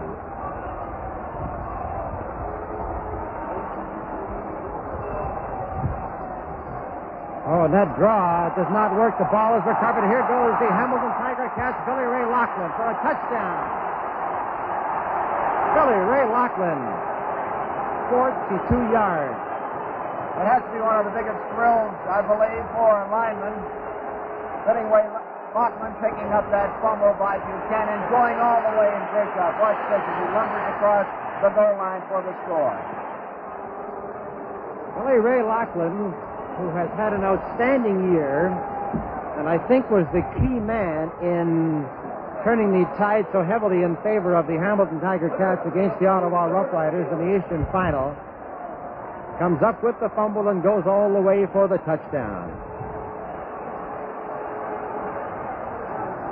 The ball is on the 10, waiting for the convert, and they have to clear the field again. One minute and 35 seconds. Next year's Grey Cup will be in Toronto. We'll be going into the dressing room, the winner's dressing room, for a post-game show. The convert attempt hits the goalpost, so it does not go through, and it remains as a 24 to 1 ball game.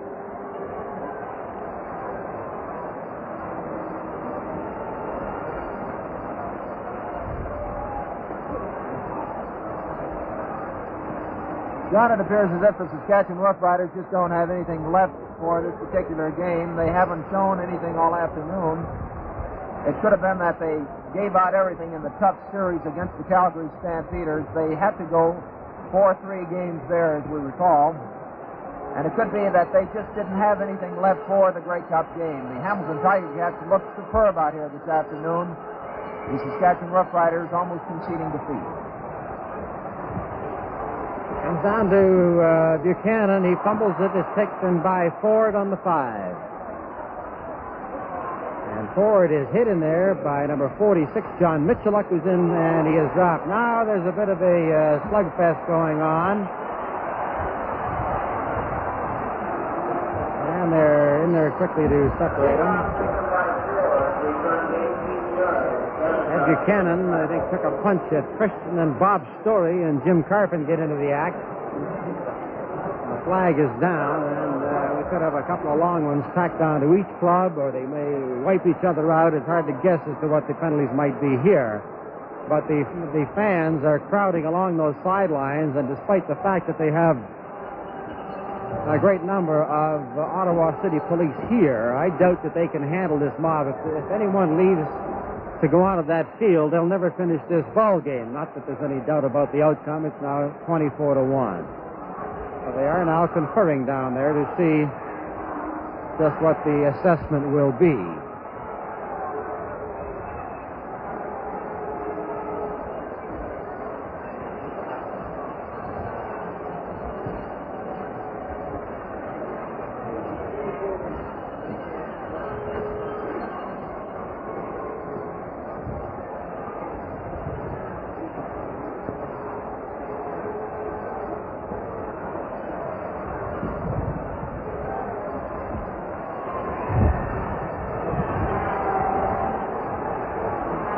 There's the indication of rough play against Hamilton, rough play against Saskatchewan, and so it wipes everything out. They'll start all over again. The ball is on the 22.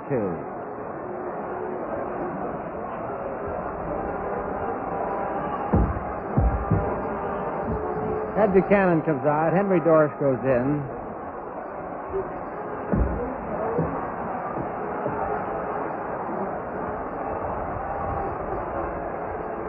The Lancaster now goes up to the uh, official and he's asking something, and it, it'll be first down. 53 seconds left. The clock is running.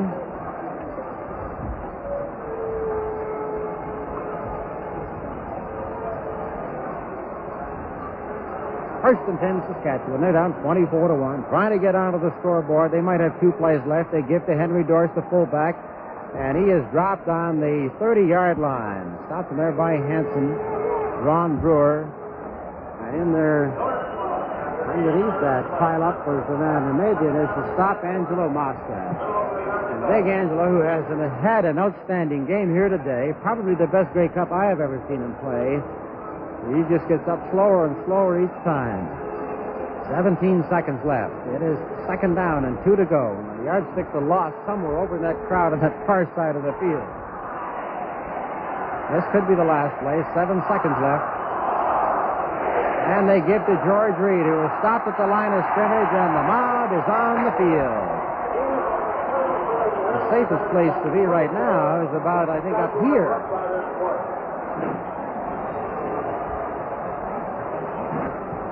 That final score is Hamilton 24 and Saskatchewan 1. We'll be back with the summary and post-game show from the Hamilton dressing room after this word from our sponsor.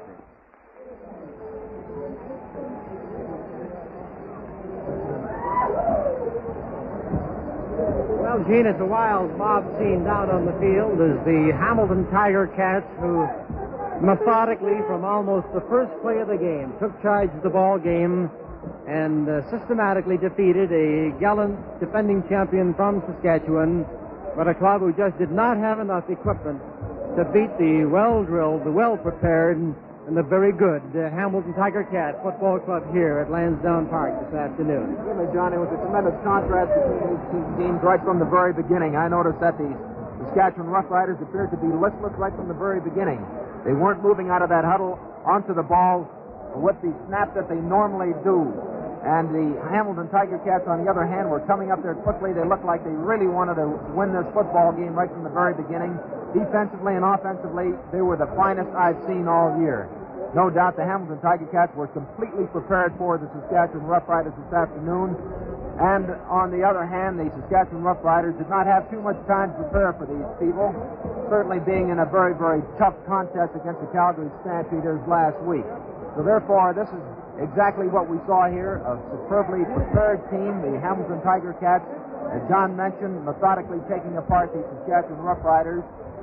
Saskatchewan just didn't have enough didn't have it defensively, didn't have it offensively, and the Hamilton Tiger Cats were on top 24 to 1. No doubt about it. They were just brilliant here from every respect. Joe Zuger leading them all the way. Just a fine performance by the Hamilton team. So the Hamilton Tiger Cats, the team that finished second last year, had to do a rebuilding job, and a uh, classic rebuilding job it was. Now let's take a look at the uh, final stats, and then we'll be able to go to our dressing room. Okay, Gord. Well, the only surprise really on the statistical board is that Saskatchewan made it look close in some departments, despite the fact that out on the field the Hamilton Tiger Cats were well up on the scoreboard. In the uh, first down department, Saskatchewan actually uh, had 11 to Hamilton's 9, but of course touchdown plays don't count as first downs, and Hamilton lost a couple there. Yards rushing, Hamilton made a bit of a comeback. It came up with 51, but George Reed still led Saskatchewan with 128. Also in the second half, Ron Ron Lancaster came back in passing, but he didn't quite catch Joe Zuger. 119 yards for Lancaster on 8 out of 21. Zuger had 8 out of 21 for 163 yards.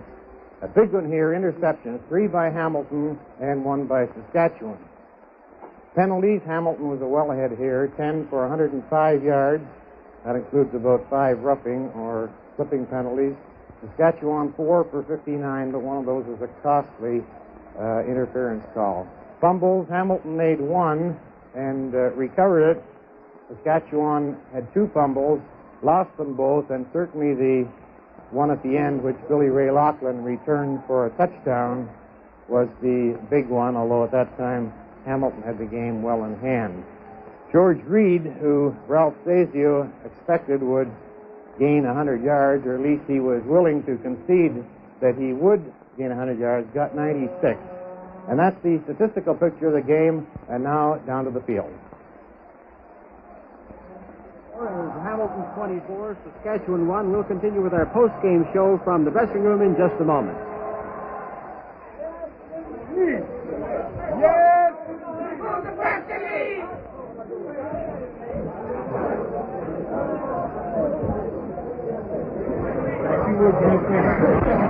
Well, here we are in the pandemonium of the Grey Cup champions dressing room. I'm in here, Al McCann, along with Johnny Bassett and Don Whitman. And here's Angelo Mosca, the great defensive tackle. Angie, congratulations. Thank you very much. A great victory. Yeah, it was a great, great victory. The guys played real well together, and uh, believe me, uh, we were picked the uh, last place, third place this year. And the veterans pulled the team together, and Ralph did a great job of filling in the vacant spots. And we have a lot of pride in our defense. Even the last two minutes, uh, we didn't even want to give up a score because we know what it means. Even though we would win the game, we didn't want to give up a touchdown. Angie, it's been a long time since you gave up one. Yeah, it was six ball games. Believe me, we got a lot of pride in this defense. Well, you won your last seven in a row, Angie, and capped a great season, a comeback season. Yeah. You had a little rough going in the early going, and then clear sailing all the way. That's right. But we just stuck together. We got a bunch of great guys here, and we played together. There's no animosities. If there is, when we put on the pads, we play well together. And good luck. Thank Good you luck very much. offseason. Here's Johnny Bassett. Johnny? John, uh, hi, John. You guys got to be the best last place football team in the history of Canadian football. Johnny, this has been the most most gratifying year I've ever had. Out of 11 years, I- it took a long time for our team to knit together, but by golly, when they did, we came up with a real big one. And I'd like to just give a lot of credit where credit's due right now. That we can take a lot of credit now, the players, but Ralph Sazio, I think, did the finest job of knitting the team together of any man that I could ever Gonna believe lose one of possible. that big four next year. Locklin going to go to halfback. he stole my touchdown, God bless him. Ellison Kelly came up with that touchdown. Billy Ray Uh, Billy Ray Locklin, I'm sorry. You came up with that touchdown, and uh, in the final minutes, is that the first one you scored? Well, that was the first one this year. I scored other touchdowns in Montreal, and uh, I think this is the most uh, electrifying touchdown that I've ever scored. What about the hitting out along the line? A lot of people said it would be decided along the line. Was it? I feel that the Saskatchewan line was tough, but uh, our defense overpowered them. They're hand fighters and pushers and holders, but we uh, really rolled them up. Congratulations, Billy Ray Locklin, on that uh, fine performance, and uh, may uh, very the much. Hamilton Tigers Cats come up with another fine showing again next year. Okay, Don, thanks, Billy Ray. We'll be back, and the final score in the football game was the Hamilton Tiger Cats 24, the Saskatchewan Roughriders 1. We'll be back with.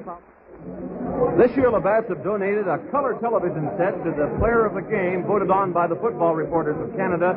And here to make the presentation to quarterback Joe Zuger is Ted Reynolds, the new president of the FRC. Ted? Joe, congratulations. You've been selected by the Football Reporters of Canada, the outstanding player in this game. I think it's an extremely suitable choice, uh, Joe. And we'd like you to accept this tray from the Football Reporters of Canada, the outstanding player this year. And also, there will be an RCA Victor full combination color television set taken and installed in your home. Congratulations to you. Thank you very much. Uh, I wish there was one for every player and every coach on the whole squad. I, I don't deserve it uh, because I feel that it was a great team effort, but uh, thank you from the bottom of my heart. Well, thank uh, you very much. a very fine choice, I think, Joe. Congratulations. Great game, Joe.